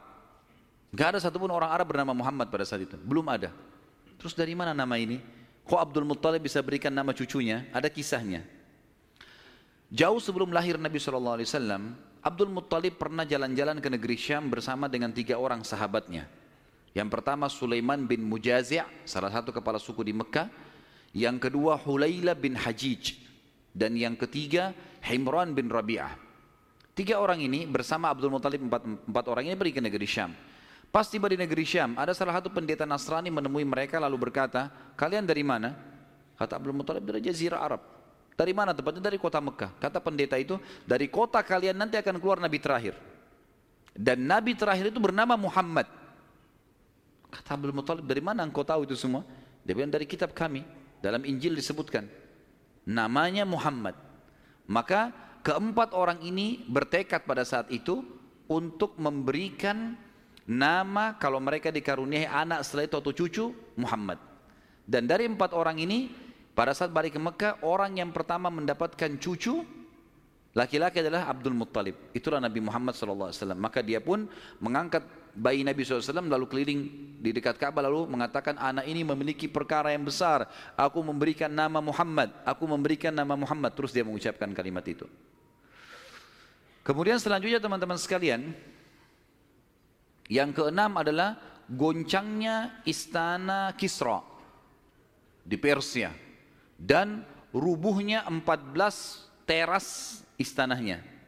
Jadi ada teras-terasnya, istana itu rubuh semua tanpa sebab, rusak semuanya. Pada saat melihat kejadian tersebut, Kisra sempat khawatir, lalu dia bertanya kepada para peramal-peramalnya lah, dukun-dukunnya segala. Maka mereka pun menjawab, "Goncangnya istana disebabkan karena hari ini lahir seseorang nabi dan runtuhnya empat belas teras ini menandakan terdapat empat belas raja Persia, tinggal empat belas orang saja. Selebihnya sudah runtuh kerajaan ini." Maka sempat Kisra bilang, empat belas raja masih lama. Kalau satu raja punya seratus tahun umurnya, berarti seribu empat ratus tahun. Tapi tanpa disadari oleh Kisra, para ahli sejarah muslim menukil, tanpa membenarkan ramalan ini ya, kita bukan membenarkan, karena ramalan itu semua, kalaupun bertepatan, karena mereka mencuri, syaitan mencuri berita dari langit. Bukan karena mereka tahu. Sebagaimana dijelaskan dalam ada hadis Nabi shallallahu alaihi wasallam. Dan ternyata setelah Kisra yang pada saat Nabi shallallahu alaihi wasallam lahir itu ada, anak-anaknya berselisih pendapat dan dalam waktu empat tahun saja terja- terjadi penggantian sepuluh orang Kisra. Mati semua, saling membunuh satu sama yang lain. Ya, dan puncaknya yang terakhir adalah yang keempat belas meninggal di zaman Umar radhiyallahu anhu. Pada saat Umar menembus wilayah Persia. Yang ketujuh, padamnya api sesembahan kaum Majus. Jadi ada api yang disembah di beberapa titik, beberapa titik di negeri Persia. Jadi mereka buat api besar dan api itu selalu disembah, tiap hari mereka sembah. Pada saat Nabi shallallahu alaihi wasallam lahir, api itu tiba-tiba mati dan mereka berusaha menyalakan, tidak bisa, selamanya mati. Sampai Persia pada saat itu seluruh Persia yang, yang menyembah api, apinya mati semua, nggak ada. Mereka mau coba nyalakan sampai runtuhnya di zaman Umar bin Khattab, tidak ada api mereka. Tidak bisa lagi mereka nyalakan api untuk disembah ya. Tidak bisa lagi mereka nyalakan. Setiap kali di wilayah Persia dinyalakan api, mati, padam. Mereka cuma pakai masak misalnya, habis itu padam. Tidak bisa sama sekali. Yang kedelapan, hanyutnya air sungai Sawa. Sungai Sawa ini teman-teman sama dengan sungai Gangga sekarang di India. Di, di kultus dianggap ini sungai apalah, keramatlah dan seterusnya gitu kan. Maka orang-orang Persia meyakini sungai Sawa ini adalah sesuatu yang luar biasa. Kalau ada yang mati mereka bakar lalu mereka lempar debunya di situ, airnya diambil dianggap suci apalah segala macam. Subhanallah, karena air, sungai ini selalu ditaruh tumbal segala macam. Waktu Nabi shallallahu alaihi wasallam lahir, air sungai ini hilang, gak ada airnya sama sekali, kering. Sampai sungai Sawa dilupain udah, gak ada lagi sungai. Namanya memang sungai Sawa. Yang kesembilan, dan ini agak sedikit kita titik beratkan, adalah kisah Halimah As-Sadiyah. Tradisi orang Arab dulu teman-teman sekalian, terutama orang-orang Quraisy, setiap bayi lahir selalu dititipkan untuk disusui dan dibesarkan selama dua tahun di luar kota Mekah, tepatnya di padang pasir. Ada alasan kenapa mereka titipkan anak-anak mereka ke padang pasir sama orang-orang Badui. Yang pertama, agar bahasa Arab fusha anak-anak mereka terjaga. Apa itu bahasa Arab fusha? Bahasa Arab ada dua macam. Ada bahasa Arab fusha, bahasa yang bahasa aslinya bahasa Arab, dan itu Al-Quran dalam bahasa fusha. Kalau kita belajar-belajar bahasa Arab di pesantren atau di kampus-kampus, bahasa Arab yang dipakai bahasa Arab fusha. Dia punya grammar, rapi. Gini. Ada bahasa ammiyah, yang kedua, bahasa pasar. Ini bahasanya dialeknya berbeda-beda, Mesir berbeda, Tunis berbeda, Saudi berbeda. Dialek bahasa pasarnya berbeda, ini tidak punya grammar, lebih teracak. Ya mungkin kalau dalam bahasa Inggris, bahasa Inggris dari Inggris sendiri, negeri Inggris dengan dari Amerika. Agak berbeda, grammarnya lebih rapi gitu kan. Tapi kita tidak bahas masalah itu tentunya. Yang jelas orang-orang Quraisy untuk menjaga bahasa fusha, maka mereka menitipkan anak mereka ke Badui, karena orang Badui masih pakai bahasa fusha. Sementara penduduk asli Mekah pada saat itu sudah sering lalu-lalang jemaah haji. Jemaah haji ini dari berbagai wilayah. Makanya kita temukan bahasa Arab yang kalau tanda kutip ya, yang paling kacau itu bahasa Arabnya orang Mekah sampai hari ini, karena bercampur baur antara bahasa Arab dengan bahasa Urdu, dengan bahasa Indonesia, dengan campur-campur. Jadi kalau kita ngomong sama mereka tuh nggak jelas kadang-kadang. Memang orang-orang Mekah dikenal begitu karena memang campur baurnya jemaah haji ini, karena mereka nggak bisa bahasa Arab, mereka pakai bahasanya. Jadi orang sana terpaksa belajar bahasa Persia, belajar bahasa Indonesia, Melayu, belajar macam-macam. Seperti itulah. Nah, dari zaman dulu memang orang-orang Quraisy sudah khawatir dengan itu, perubahan bahasa. Yang kedua, alasannya kenapa anak-anak mereka dititipkan di padang pasir, karena sisi kesehatan. Padahal zaman dulu tidak belum ada seperti kita ya, masalah kimia-kimia dan segala polusi udara masih belum ada. Tapi orang-orang Quraisy sudah berpikir itu. Anak-anak mereka ditinggalkan di padang pasir untuk menjaga kesehatan tubuh mereka, karena makanannya alami gitu kan. Hewan-hewan yang langsung disembelih, langsung dimakan, susu kambing yang diminum, memang sehat. Dan juga udara, gitu kan. Serta juga eh, orang-orang Badui ini melatih anak-anak mereka hidup eh, untuk hidup susah. Berburulah, eh, membantu orang tuanya, seperti itulah.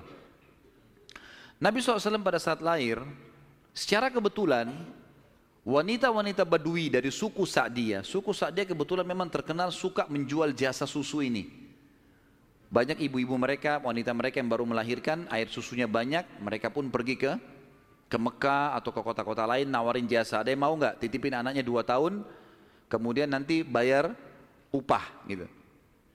Bisa orang tuanya datang mengunjungi, nanti balik lagi. Pokoknya anak-anak ini dijamin dijaga. Dan suku Sa'diyah ini terkenal suku-suku orang-orang yang amanah. Maka orang tidak ragu nitipan anaknya. Datanglah beberapa wanita dari Sa'diyah, di antaranya Halimah. Halimah Sa'diyah ini bersama dengan suaminya bernama Harits. Mereka sama-sama rame-rame datang, dan kebetulan kehidupan Harits dan Halimah ini pas-pasan, orang miskin lah. Di rumahnya itu bangunan tua.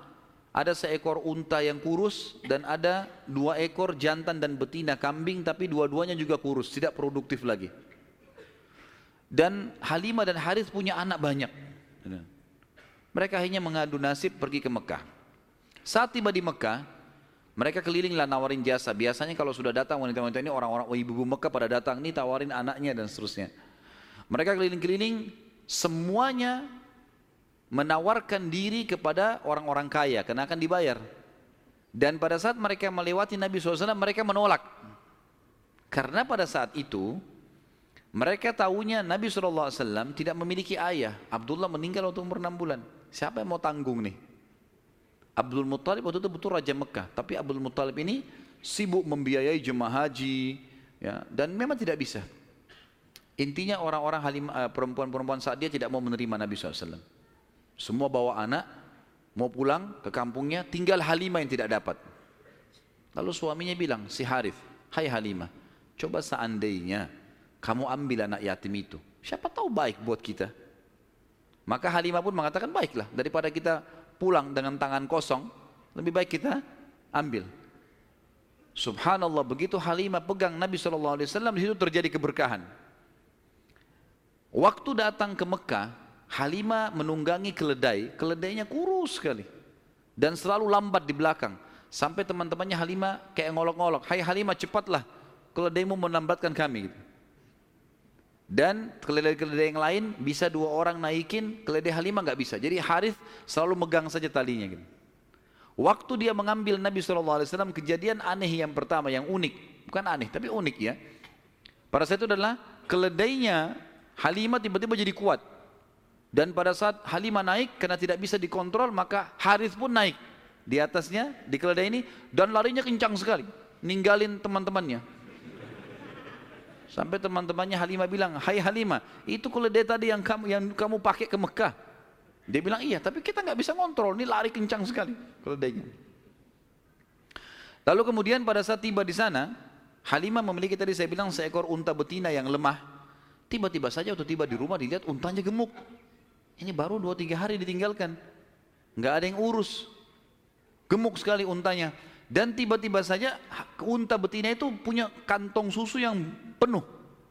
Sehingga Halimah sama Harits memerahnya, dan setiap habis diperah penuh lagi. Biasanya unta butuh makan, minum dulu baru penuh, ini enggak. Setiap habis diperah penuh lagi. Dia minum dengan anaknya, dengan istrinya, si Harits ini dengan Halimah minum, kemudian anak-anaknya, dan bahkan sempat dibagi-bagi ke teman-temannya, tetangganya. Karena penuhnya, setiap diperah, kasih lagi, penuh lagi. Begitu terus.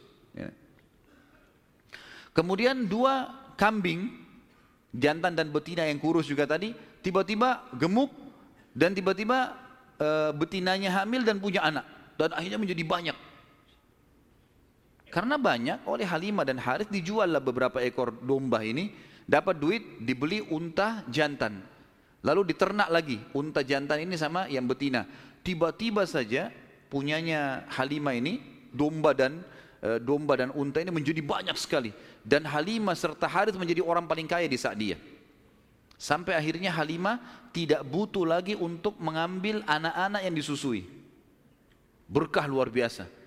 Sampai terkenal di suku Sa'diyah pada saat itu, mereka berkata, dimanapun Halimah dan Harits gembalakan dombanya atau untanya, ikutkan, karena pasti gemuk. Dan memang betul, kalau ikut digabungkan berdekatan dengan gembalanya mereka, jadi hebat, jadi bagus, jadi subur, jadi begitu luar biasa berkahnya. Halimah berkata, didongkel dalam buku-buku sejarah tentunya, Muhammad telah tumbuh tidak alami, bukan seperti anak-anak sebayahnya. Pada saat dia umur dua tahun, perilakunya dan pemahamannya sudah seperti anak enam tahun. Mudah diberikan penjelasan, tidak suka membuat marah, banyak hal-hal gitu. Saat tiba masa pengembalian, sudah umur enam tahun, eh maaf dua tahun, Halimah dan Harits pergi membawa Nabi shallallahu alaihi wasallam ke Mekah untuk dikembalikan pada Aminah, tapi mereka memohon-mohon, "Tolonglah hai Aminah, biarkanlah tinggal bersama kami, anak ini kami akan jaga, lihat sehat Muhammad, gak ada masalah." Karena dia, mereka lihat berkahnya, dan kami tidak butuh bayaran, gak usah bayar. Muhammad ini waktu datang luar biasa, kejadiannya begini, begini, begini, segala macam. Baiklah, kata Aminah, silahkan. Dibawa, tentu Aminah ini bolak-balik ya, ngelihat anaknya, balik lagi, tapi tinggal di sana. Sampai akhirnya Nabi shallallahu alaihi wasallam tinggal di suku Sa'diyah sampai umur enam tahun. Sampai umur enam tahun. Nah, di umur enam tahun ini teman-teman ada kejadian. Waktu Halimah lagi masak, tiba-tiba saja dari kejauhan anaknya lari. Jadi anak ada anak Halimah laki-laki dan perempuan yang kurang lebih sebaya dengan Nabi shallallahu alaihi wasallam. Ada yang lainnya tentu sudah besar-besar. Nah, si laki-laki ini yang lebih tua dari Nabi shallallahu alaihi wasallam lari-lari mengatakan, "Wahai ibu, saudaraku dari Quraisy telah dikeroyokin oleh dua orang. Lihatlah." Maka Halimah ketakutan, keluar dari rumahnya, tunj- minta anaknya, "Mana, tunjukin tempatnya." Ditunjukin tempatnya, begitu dilihat ternyata Nabi shallallahu alaihi wasallam memang tergeletak di tanah. Lalu Halimah nanya, "Hai Muhammad, apa yang terjadi dengan kau?" Dalam riwayat-riwayat Bukhari itu umpamanya disebutkan ya, bahwasanya Nabi shallallahu alaihi wasallam mengatakan, ya, pada saat itu eh, telah datang kepadaku dua orang laki-laki yang membalik, menjatuhkanku ke tanah, kemudian membelah dadahku dan mengeluarkan sesuatu yang hitam darinya. Lalu kemudian menutupnya kembali. Nabi shallallahu alaihi wasallam dengan polos jawabnya gitu. Maka Halimah pun membuka baju Nabi shallallahu alaihi wasallam dan menemukan memang ada bekas jahitan. Karena ketakutan, Akhirnya Halimah bersama Harits membawa pulang Nabi shallallahu alaihi wasallam ke Mekah. Hai Aminah, ini anakmu, ini masih sehat, ya, utuh, nggak ada apa-apa, ambillah kembali. Aminah kaget, kenapa kalian kembalikan? Dulu kalian yang ngotot mau tahan, kenapa sekarang memohon supaya diambil kembali? Kenapa? Akhirnya karena terdesak mereka bilang, ada kejadian begini dan begitu. Lalu Aminah mengatakan, apakah kalian mengatakan, mengira bahwasanya anakku ini diganggu oleh syaitan? Tidak mungkin, karena pada saat aku sedang hamil, aku mimpi ada kalimat yang aku ucapkan, u'idhuhu billahil azim min kulli syarrin wa ainin hasid. Aku berlindung kepada Allah untuk bayi ini dari semua keburukan dan iri dengkinya orang lain. Tapi Halimah dan Harits sudah ketakutan, dikembalikanlah Nabi shallallahu alaihi wasallam di umur enam tahun itu. Di umur enam tahun ini dia kembali ke pangkuan, Nabi shallallahu alaihi wasallam kembali ke pangkuan ibunya Aminah. Tepatnya beberapa bulan setelah kembali, Aminah mengajak Nabi shallallahu alaihi wasallam mengunjungi paman-pamannya Aminah di Madinah. Ya, Nabi shallallahu alaihi wasallam umur enam tahun sudah ke Madinah, gitu kan? Tinggal beberapa hari, pada saat pulang menuju ke Mekah, tepatnya di wilayah namanya Rabwah. Rabwah sekarang masih ada wilayah itu tentunya. Mungkin kalau tidak salah sekitar delapan puluh sampai seratus kilometer lah dari kota Mekah. Kalau saya tidak salah tentunya. Ya. Itu uh, Aminah sakit keras dan meninggal di tempat itu dan dikubur di situ. Lalu Nabi shallallahu alaihi wasallam dibawa pulang ke Mekah oleh pembantunya Aminah dan diserahkan kepada kakeknya Abdul Muttalib. Dan Abdul Muttalib ini memelihara Nabi shallallahu alaihi wasallam dari umur enam tahun sampai delapan tahun, dua tahun. Di sini Nabi shallallahu alaihi wasallam belajar banyak sekali dari Abdul Muttalib, belajar kepemimpinan. Karena Abdul Muttalib ini pemimpin pada saat itu. Nabi shallallahu alaihi wasallam selalu di mana kakeknya, di situ dia. Terutama di majlis di Darun Nadwah. Setiap kali duduk selalu dilihat bagaimana dipecahin masalah. Dan Abdul Muttalib ini memiliki sebuah tempat duduk yang tidak boleh ada orang duduk situ, termasuk anak-anaknya. Paman-paman Nabi shallallahu alaihi wasallam semua tidak boleh duduk. Tapi Nabi shallallahu alaihi wasallam setiap hari kalau datang lebih dulu dari kakeknya, dia duduk di kursi situ. Umur delapan tahun. Setiap kali paman-pamannya usir, dia suruh pindahin karena dianggap anak kecil. Nabi shallallahu alaihi wasallam ngeluh sama kakeknya. Ini paman-paman saya larang saya. Maka Abdul Muttalib mengatakan, jangan larang anak ini, biarkan dia duduk di sini. Yang lain tidak boleh kecuali dia. Maka kata ahli sejarah, Nabi shallallahu alaihi wasallam belajar banyak sekali hal, diantaranya bagaimana dia menjadi tokoh masyarakat. Baru enam sampai delapan tahun ya. Di umur delapan tahun meninggallah Abdul Muttalib, kakek Nabi shallallahu alaihi wasallam. Kemudian diambil alih dan dipelihara oleh pamannya Abu Talib. Dan Abu Talib memelihara Nabi shallallahu alaihi wasallam dari umur delapan tahun sampai Nabi shallallahu alaihi wasallam mandiri. Sebenarnya tinggal serumah dengan Abu Talib sampai menikah, sampai umur dua puluh lima tahun. Tapi Nabi shallallahu alaihi wasallam waktu itu mulai delapan tahun, karena Abu Talib ini pamannya orang miskin, maka beliau pun akhirnya e, niat ingin membantu. Abu Talib sering kali dititipkan amanah gembalaan domba oleh masyarakat Mekah, maka Nabi shallallahu alaihi wasallam pun mengambil alih dan memelihara domba-domba itu, datang ke, ke, ke padang pasir, digembalakan. Dan ini teman-teman sekalian perlu digarisbawahi, memang semua nabi-nabi dengan hikmah Allah memang dibuat atau di, di, di awal-awal umur mereka sebelum dinobatkan jadi nabi mengembala domba. Kata Nabi shallallahu alaihi wasallam, tidak ada seorang nabi pun kecuali menjadi pengembala domba sebelum masa penobatan.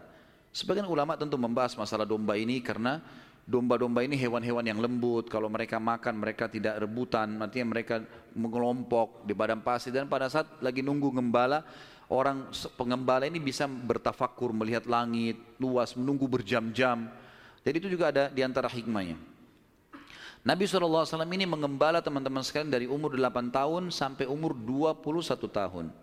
Mengembala domba. Ya. Ini umur di mana Nabi shallallahu alaihi wasallam pada saat itu mengembala atau menjaga gembalaan ini. Tentu di atas umur dua puluh satu tahun, baginda Nabi shallallahu alaihi wasallam sudah mulai terjun ke bisnis. Sudah mulai terjun ke bisnis, meninggalkan gembala domba, kemudian mulai berusaha. Di antara yang dilakukan oleh Nabi shallallahu alaihi wasallam adalah membeli beberapa produk di pasar Ukaz, pasar khasnya orang Mekah. Ya. Kalau yang saya pernah kumpulkan informasi, kalau tidak salah memang lokasinya di pasar Seng dulu itu. Tapi sekarang pasar Sin juga sudah dihancurin ya. Dan teman-teman yang belum pernah ke sana belum tahu, tapi yang sudah berangkat dulu tahu. Memang di situ sudah terkenal pasar dari dulu, tapi sekarang sudah diratakan jadi jalanan dan bangunan. Nabi shallallahu alaihi wasallam mulai di umur dua puluh satu tahun berdagang, dan di hari pertama beliau berdagang, beliau mengambil barang-barang kemudian beliau menjualnya. Ada satu orang yang datang membeli dagangan Nabi shallallahu alaihi wasallam, membeli dagangan Nabi shallallahu alaihi wasallam. Orang ini dari luar Mekah. Dia datang, ini umur Nabi sudah dua puluh satu tahun ya, sudah tinggalin gembalaan, sekarang mulai masuk bisnis. Pada saat Nabi shallallahu alaihi wasallam transaksi sama orang ini, orang ini mengatakan, ini saya bayar cash, hai Muhammad, saya titipin barangnya. Setelah tawaf, saya akan ambil. Orang ini umroh, gitu kan. Tentu dengan cara umroh pada saat itu ya, mereka menyembah, sambil menyembah berhala dan seterusnya. Ini syariat Nabi Ibrahim yang masih tertinggal. Ternyata orang ini setelah selesai umrah, dia pulang ke kampungnya, dia lupa kalau dia sudah transaksi dengan seorang masyarakat Mekah bernama Muhammad ini sallallahu alaihi wasallam. Maka orang ini pulang ke kampungnya, tiga hari kemudian baru diingat sama dia. Diingat dia transaksi. Kalau tidak salah bahkan kampungnya orang ini tiga hari dari Mekah. Jadi tiga hari pergi. Dia setelah tiga hari perjalanan tiba di kampungnya, tiga hari kemudian baru ingat, sudah enam hari. Tiga hari lagi kembali ke Mekah, sembilan hari. Begitu tiba di Mekah dia buru-buru ke pasar Ukaz, dia kaget melihat Nabi shallallahu alaihi wasallam dalam kondisi yang sama, menjaga barangnya, tidak bergerak di situ terus. Waktu itu belum ada penyembahan jadi Nabi ya, belum ada syariat, belum ada apa-apa. Lalu orang itu bertanya, Hai Muhammad, apakah kau menunggu? Dari pertama saya terhadap kamu barang ini? Dia bilang iya, karena anda mengatakan suruh tunggu. Gara-gara itu keluar julukan Muhammad Al-Amin, orang yang paling bisa terpercaya. Ternyata subhanallah, kejadian ini membuat satu Mekah tersebar, bahkan banyak di wilayah-wilayah sekitar Jazirah terkenal, ada orang di Mekah yang bisa dipercaya namanya Muhammad. Akhirnya orang-orang Mekah pada datang mengamanahkan titipan-titipannya. Dan semenjak itu Nabi shallallahu alaihi wasallam menjadi pedagang yang sangat sukses. Salah satu strategi dagang Nabi shallallahu alaihi wasallam adalah setiap orang titipin macam-macam. Jadi sekian banyak orang menitip. Termasuk yang menitip sama beliau adalah Khadijah, seorang pedagang, seorang janda kaya yang memang memiliki harta. Dan Nabi shallallahu alaihi wasallam punya strategi dagang. Dagangnya adalah beliau mengambil uh, uang-uang titipan orang di Mekah, lalu ditransaksikan beli produk Mekah. Apa saja produk Mekah? Semua pedagang pada saat itu tidak terkecuali semuanya, mereka bawa emas, mereka bawa perak ke negeri Syam, baru mereka beli barang dari negeri Syam, dibawa ke Mekah baru transaksi. Jadi cuma satu kali transaksi saja. Nabi shallallahu alaihi wasallam tidak. Uang itu semua dijadikan barang dari Mekah, dibeli semua barang-barang Mekah, dibawa ke negeri Syam. Barang-barang ini dijual di negeri Syam. Laku, dibelikan barang di negeri Syam, dibawa ke Mekah. Jadi double untungnya. Karena ini teman-teman sekalian, Nabi shallallahu alaihi wasallam menjadi pada saat itu salah satu orang terkayanya Mekah. Dan ini sekaligus membantah statement para orientalis mengatakan Muhammad, kita tentu mengatakan shallallahu alaihi wasallam menikah dengan janda kaya karena dia miskin. Ini salah sekali.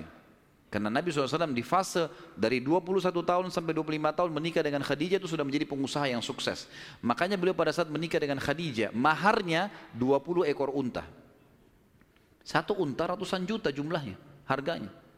Anggap kita hitung seratus juta saja, kalau dua puluh berarti dua miliar. Ada antum sini melamar dua miliar? Paling perangkat sholat. Hmm? Jangan tersinggung. Jadi Nabi shallallahu alaihi wasallam melamar Khadijah dengan dua puluh ekor unta. Ini dusta orang kalau mengatakan Nabi shallallahu alaihi wasallam orang miskin. Dari mana? Pengusaha sukses, gitu kan? Dan waktu itu umurnya masih dua puluh lima tahun. Baik teman-teman sekalian, uh, saya akan tutup pertemuan kita ini dengan nanti kita akan kembali ke kisah Khadijah ya, radhiyallahu anha, nanti pernikahannya dengan Nabi shallallahu alaihi wasallam segala. Tapi ada kejadian yang perlu saya titik beratkan. Kejadian pada saat umur Nabi shallallahu alaihi wasallam dua belas tahun. Kita review dulu kembali. Waktu umur dua belas tahun, kan beliau dari umur delapan tahun sampai menikah kan tinggal sama Abu Talib. Dan Nabi shallallahu alaihi wasallam punya akhlak yang baik sekali, mulia sekali. Sampai Abu Talib itu sendiri malu dengan Nabi shallallahu alaihi wasallam di umur delapan tahun. Anaknya Abu Talib banyak. Kalau istrinya Abu Talib lagi siapin makan, anak-anaknya pada berebut. Nabi shallallahu alaihi wasallam duduk di pojok rumah, nggak nggak sama sekali, nggak nggak berebut. Nanti kalau selesai makan ada sisanya beliau makan. Sallallahu alaihi wasallam punya akhlak yang mulai dari masih kecil. Sampai Abu Talib bilang sama istrinya, khusus untuk Muhammad sisipkan makanan, karena dia tidak ikut berebut sama mereka, gitu kan. Baik, di umur dua belas tahun pernah satu waktu Abu Talib ini mau ke negeri Syam, urusan dagang. Pertama kalinya Nabi shallallahu alaihi wasallam, biasanya Nabi ini selalu pemalu, nggak banyak minta dan nuntut ke pamannya. Khusus pada saat itu Nabi shallallahu alaihi wasallam bergantung di bajunya Abu Talib, nggak mau lepasin. Pokoknya dia mau ikut. Abu Talib heran, nggak pernah Nabi shallallahu alaihi wasallam berperilaku begini. Musyawarah sama istrinya, nggak pernah Muhammad begini nih. Kenapa seperti ini? Pasti ada sesuatu gitu. Maka setelah musyawarah, kayaknya dibawa aja deh. Dibawalah ke negeri Syam. Pergilah Nabi shallallahu alaihi wasallam bersama dengan Abu Talib dan kafilahnya. Pada saat mau tiba di negeri Syam, sebelum tiba di negeri Syam, kafilah ini melewatin sebuah gereja, teman-teman sekalian, dan di situ ada satu pendeta bernama Bahira. Dan ini riwayat Bukhari Muslim menceritakan masalah itu ya. Dan sampai sekarang di negeri Syam masih ada puing-puingnya gerejanya Bahira ini. Pada saat itu di zaman Nabi shallallahu alaihi wasallam ada gereja ini, dan sampai sekarang masih ada sisa puingnya. Saya pernah lihat cuplikannya sendiri, ada sisa puingnya di negeri Syam, tepatnya di Syria ya. Kemudian teman-teman sekalian, pada saat melewatin kafilah, kafilah ini melewatin gereja, si Bahira ini, kepala pendeta di gereja itu, memang lagi nunggu informasi tentang Nabi terakhir nih. Dia dia ngeliat-liat di jendela gerejanya, setiap kafilah lewat dilihat sama dia, terutama yang dari Jazirah Arab. Waktu secara kebetulan dengan hikmah ilahi lewat kafilahnya Abu Talib, dan kafilah ini agak berbeda dengan yang lainnya. Kafilah itu berarti tiga unta ke atas ya, baru dinamakan kafilah. Tiga ekor unta ke atas baru dinamakan, baru, baru dinamakan kafilah. Setiap le, waktu lewat kafilah Abu Talib ini ada awan yang menaunginya. Beda dengan kafilah lain, padahal lagi terik matahari. Dan tidak sengaja kafilah Abu Talib istirahat di sebelah gereja. Dan ada pohon-pohon kurma yang berderet, itu semuanya seperti menundukkan daun-daunnya ke kafilah itu. Pendeta ini perhatikan, kafilah tanya ini, kirim satu orang, tanya mereka kafilah dari mana nih? Jawabannya dari Jazirah Arab. Dari mana? Dari kota Mekah. Kata Bahira, hidangkan makanan sebaik mungkin di gereja, undang semua kafilah ini masuk makan. Diundanglah. Ringkas cerita, masuklah mereka untuk makan.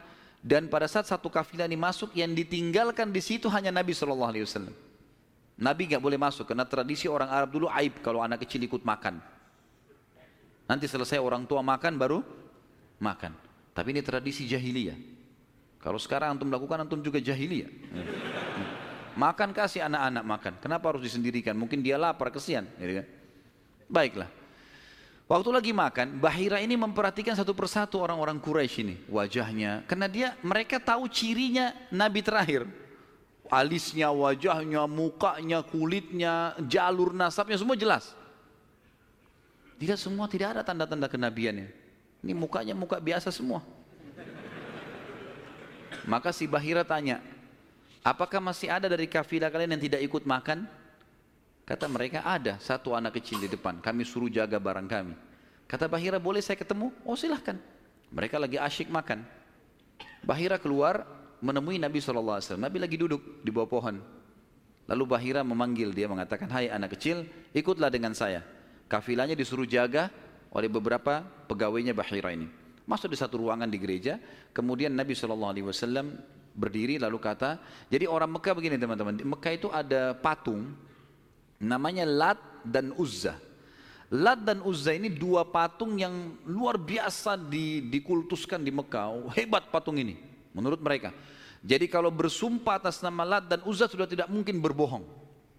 Kalau bohong kualat nih. Maka pendeta ini tahu Bahira. Dia bilang, hai anak kecil, saya akan bertanya kepadamu atas nama Lat dan Uzza. Ini semua anak kecil sampai orang tua di Mekah tahu nama ini. Dan mereka ketakutan kalau dengar nama ini. Apa jawaban Nabi shallallahu alaihi wasallam waktu itu umur dua belas tahun? Masih kecil, kalau kita sekarang masih S D. Gitu kan? Maka beliau mengatakan, jangan engkau sebutkan dua nama berhala itu karena aku membencinya. Aku tidak suka dengan patung itu. Penasaran Bahir. Diperhatikan wajahnya, alisnya, matanya Nabi shallallahu alaihi wasallam. Perlu teman-teman tahu ya, ciri fisik Nabi shallallahu alaihi wasallam itu luar biasa. Tersebutkan secara rinci di Taurat dan Injil. Allah mengatakan dalam Al-Quran, A'udzubillahiminasyaitonirrajim, ya'rifunahu kama ya'rifuna abna'ahum.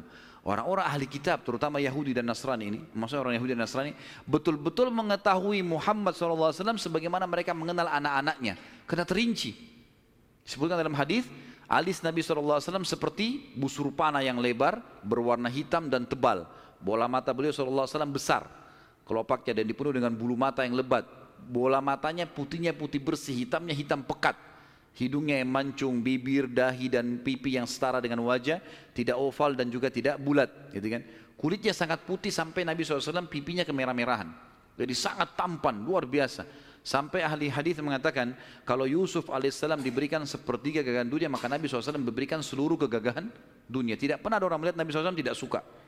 Manusia terbaik pilihan, paling sempurna nasabnya, paling sempurna ilmunya, fisiknya, segala-galanya.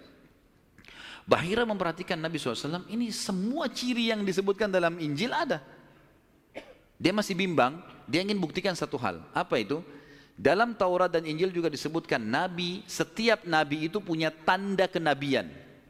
Apa tanda kenabian teman-teman sekalian? Sebuah daging yang menggumpal di pundak sebelah kanan.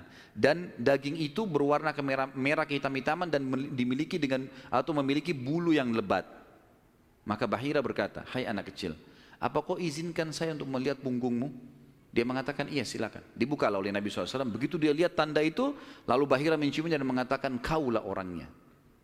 Tapi garis bawah satu hal ya, tanda ini tanda kenabian. Hah? Sudah selesai dengan Nabi Muhammad shallallahu alaihi wasallam. Jadi kalau di punggung antum ada dusta semua itu. Tidak ada hubungannya sama Nabi. Loh ya, karena banyak orang yang ngaku-ngaku Nabi nih. Kata Nabi shallallahu alaihi wasallam akan datang lima puluh dajjal, pendusta. Setelah aku meninggal, mengaku semuanya Nabi.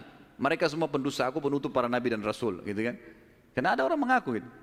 Jadi ini khas untuk Nabi-Nabi dan sudah ditutup dengan Nabi Muhammad shallallahu alaihi wasallam. Sudah habis ceritanya. Nah, jadi kalau ada yang gumpal-gumpal itu daging numpang aja. Pada saat itu, Bahira pun membawa Nabi shallallahu alaihi wasallam masuk ke dalam ruangan makan lalu berkata, siapa walinya anak ini? Wali, ya. Siapa walinya anak ini? Kata Abu Talib, saya ayahnya.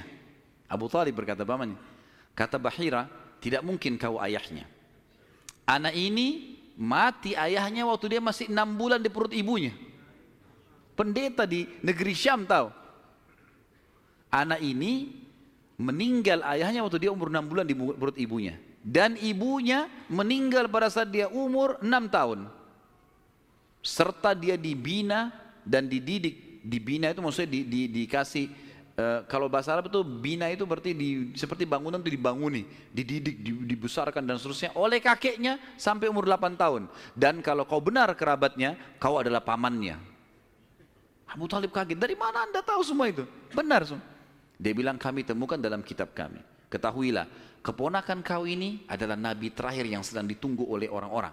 Dan kalau orang Yahudi tahu dia dari turunan Arab, maka pasti mereka akan membunuhnya sebagaimana mereka berusaha membunuh Isa alaihissalam. Kalau mereka tidak suka, mereka tolak, gitu kan? Maka jangan bawa ke negeri Syam, bawa pulang ke Mekah segera. Akhirnya dibawa pulanglah Nabi shallallahu alaihi wasallam ke Mekah pada saat itu. Waktu dibawa pulang ke Mekah, setelah tiba di Mekah, maka ada kejadian kecil di sini dan kita tutup dengan ini tentunya. Waktu sudah pulang ke Mekah, Abu Talib sudah mulai ketakutan karena dia sudah dengar informasi tentang ponakannya nih.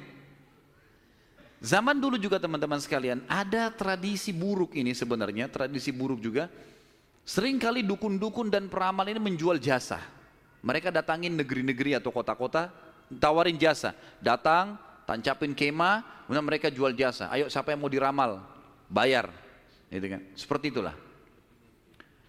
Waktu itu pas Abu Talib tiba di Mekah, pas peramal-peramal lagi masuk di di Mekah. Maka orang-orang Mekah bawa anaknya, suruh ramal, lihat mukanya, lihat tangannya, lihat segala macam. Pada itu teman-teman sekalian, Abu Talib ingin mengetes. Dia bawa Nabi shallallahu alaihi wasallam, dicari sama dia, mana pimpinannya dukun nih, peramal-peramal nih. Ditemukan lalu dibawalah Nabi shallallahu alaihi wasallam waktu masih kecil, umur dua belas tahun tadi dibawa. Terus pimpinan peramal itu dalam dalam kisah, dalam buku-buku sejarah disebutkan memandang Nabi shallallahu alaihi wasallam dengan pandangan yang sangat tajam. Dan dia tidak bicara apa-apa. Dia mengatakan, tahan anak ini. Lalu dia masuk ke kemahnya. Kemungkinan dia bicara sama dukun, sama setan-setannya nih. Makan dukun. Ini saya nggak bisa tebak anak ini nih. Abu Talib lihat pimpinan ini, biasanya dia kalau anak-anak Mekah datang, oh ini nasibnya begini, sudah bawa, bayar. Seperti itulah. Ini enggak. Lama dalam kemah. Abu Talib ketakutan, dibawa Nabi shallallahu alaihi wasallam. Dan Abu Talib titip pesan. Kalau dia tanya, jangan sebutin di mana anak ini. Dibawalah Nabi shallallahu alaihi wasallam pulang ke rumah, Abu Talib kembali ke situ. Lama, baru dukun itu keluar. Peramal itu keluar dari kemahnya. Lalu dia teriak, mana anak tadi itu di sini? Enggak ada yang nyaut. Karena Abu Talib sudah titip pesan. Abu Talib waktu itu termasuk anaknya Abdul Muttalib, Raja Mekah. Tapi Abu Talib tidak dinobatkan jadi raja pada saat itu kan. Maka dia, mereka diam. Yang kedua kali, mana anak itu di sini? Sampai tiga kali, kesimpulan terakhir, kata peramal itu, kita tentu tidak percaya peramal. Tapi dia mengatakan, ya, kalau anak itu memiliki kedudukan yang sangat tinggi, dan dia akan memimpin dunia. Begitu loh bahasanya. Dengan ini teman-teman sekalian, maka orang-orang Mekah jadi lebih yakin kalau Nabi shallallahu alaihi wasallam ini punya kedudukan. Walaupun kita secara orang muslim tidak percaya dengan dukun semuanya, tapi historinya begitu. Secara histori seperti itu, Allahu a'lam. Dan insya Allah nanti kedepannya kita akan bahas uh, tentang pernikahan Nabi shallallahu alaihi wasallam, prosesi pernikahannya, ya, kemudian anak-anaknya, sampai ke masa uh, fase kenabian, Allahu a'lam.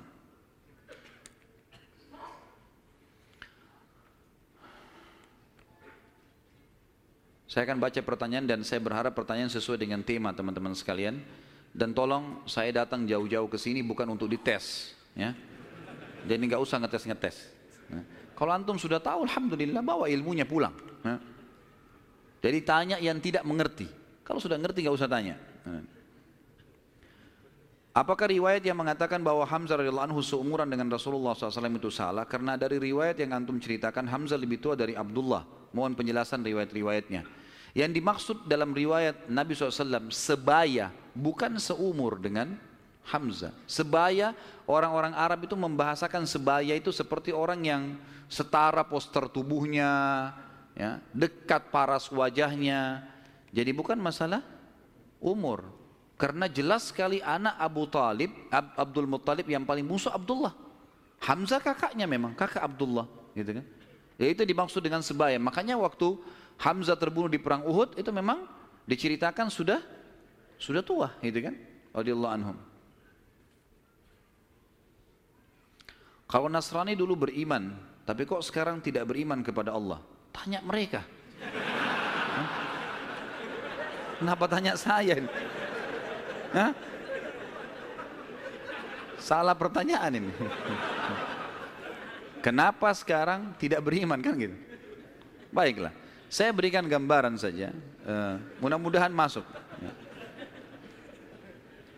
Orang-orang Nasrani, di antara tafsir Al-Fatihah yang disebutkan oleh Ibnu Abbas radhiyallahu anhuma, ghairil maghdubi alaihim waladdallin, bukan orang-orang yang kau murkahi ya Allah dan bukan orang-orang yang sesat. Kata Ibnu Abbas, ini Ibnu Abbas hibr ummah, ini ulamanya, sahabat terutama dalam ilmu tafsir, gitu kan? Beliau mengatakan maghdubi alaihim, orang yang dimurkai adalah Yahudi. Dhalin, sesat adalah orang-orang Nasrani.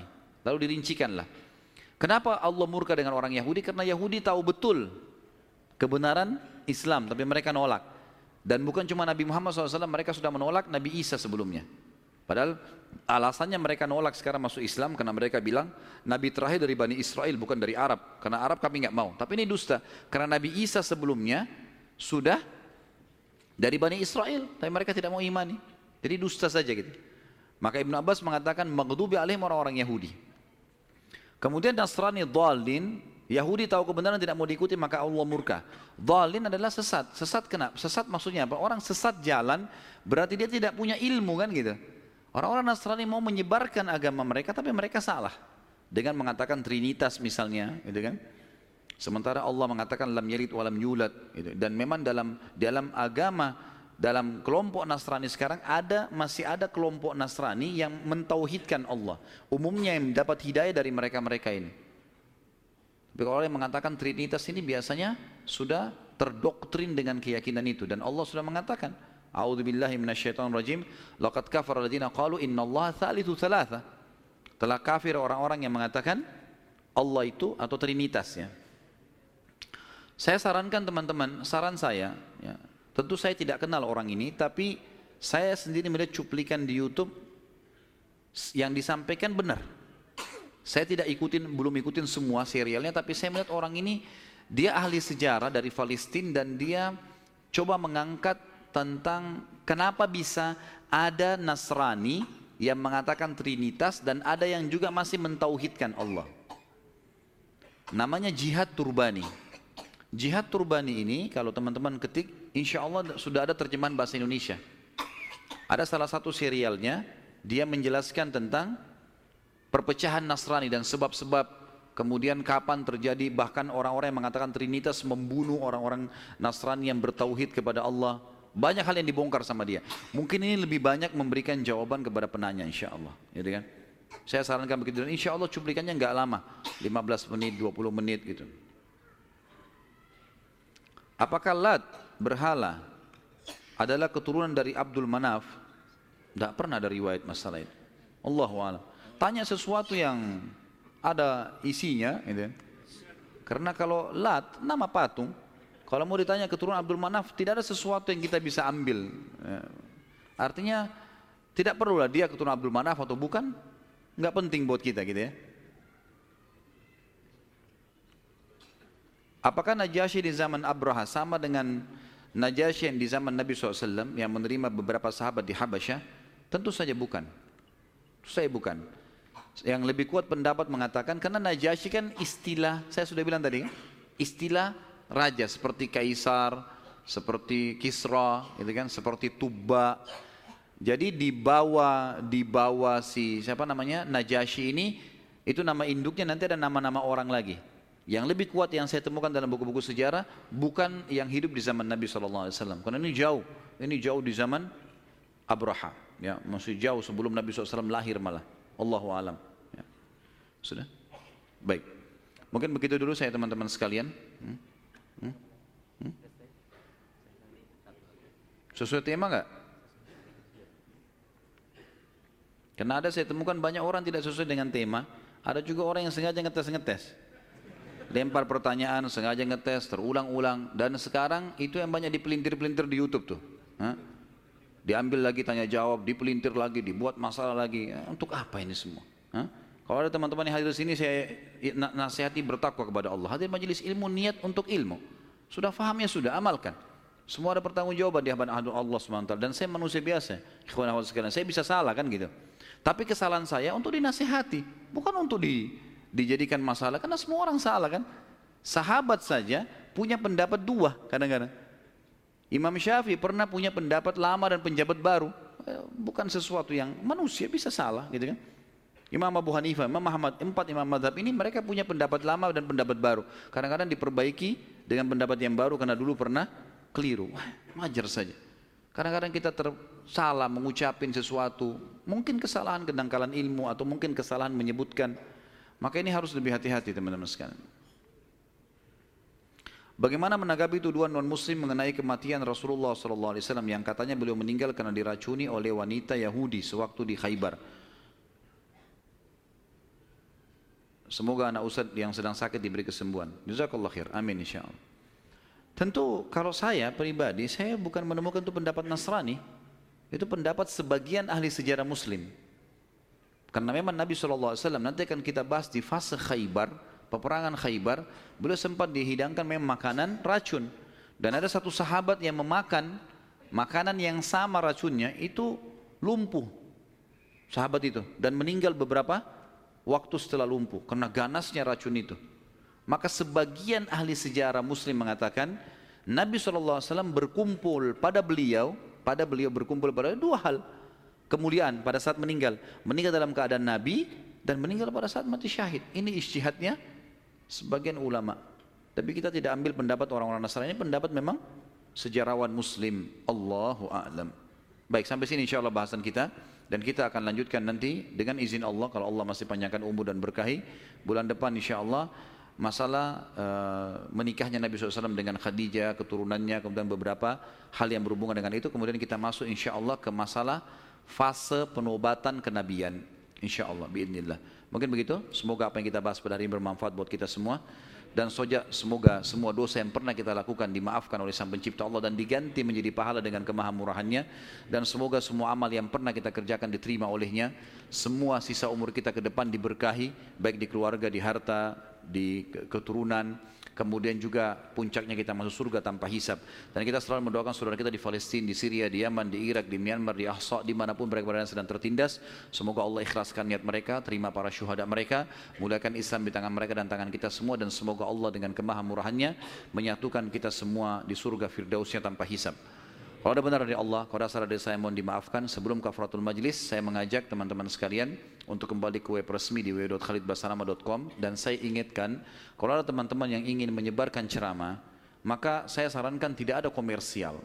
Jangan dikomersialkan, gitu kan?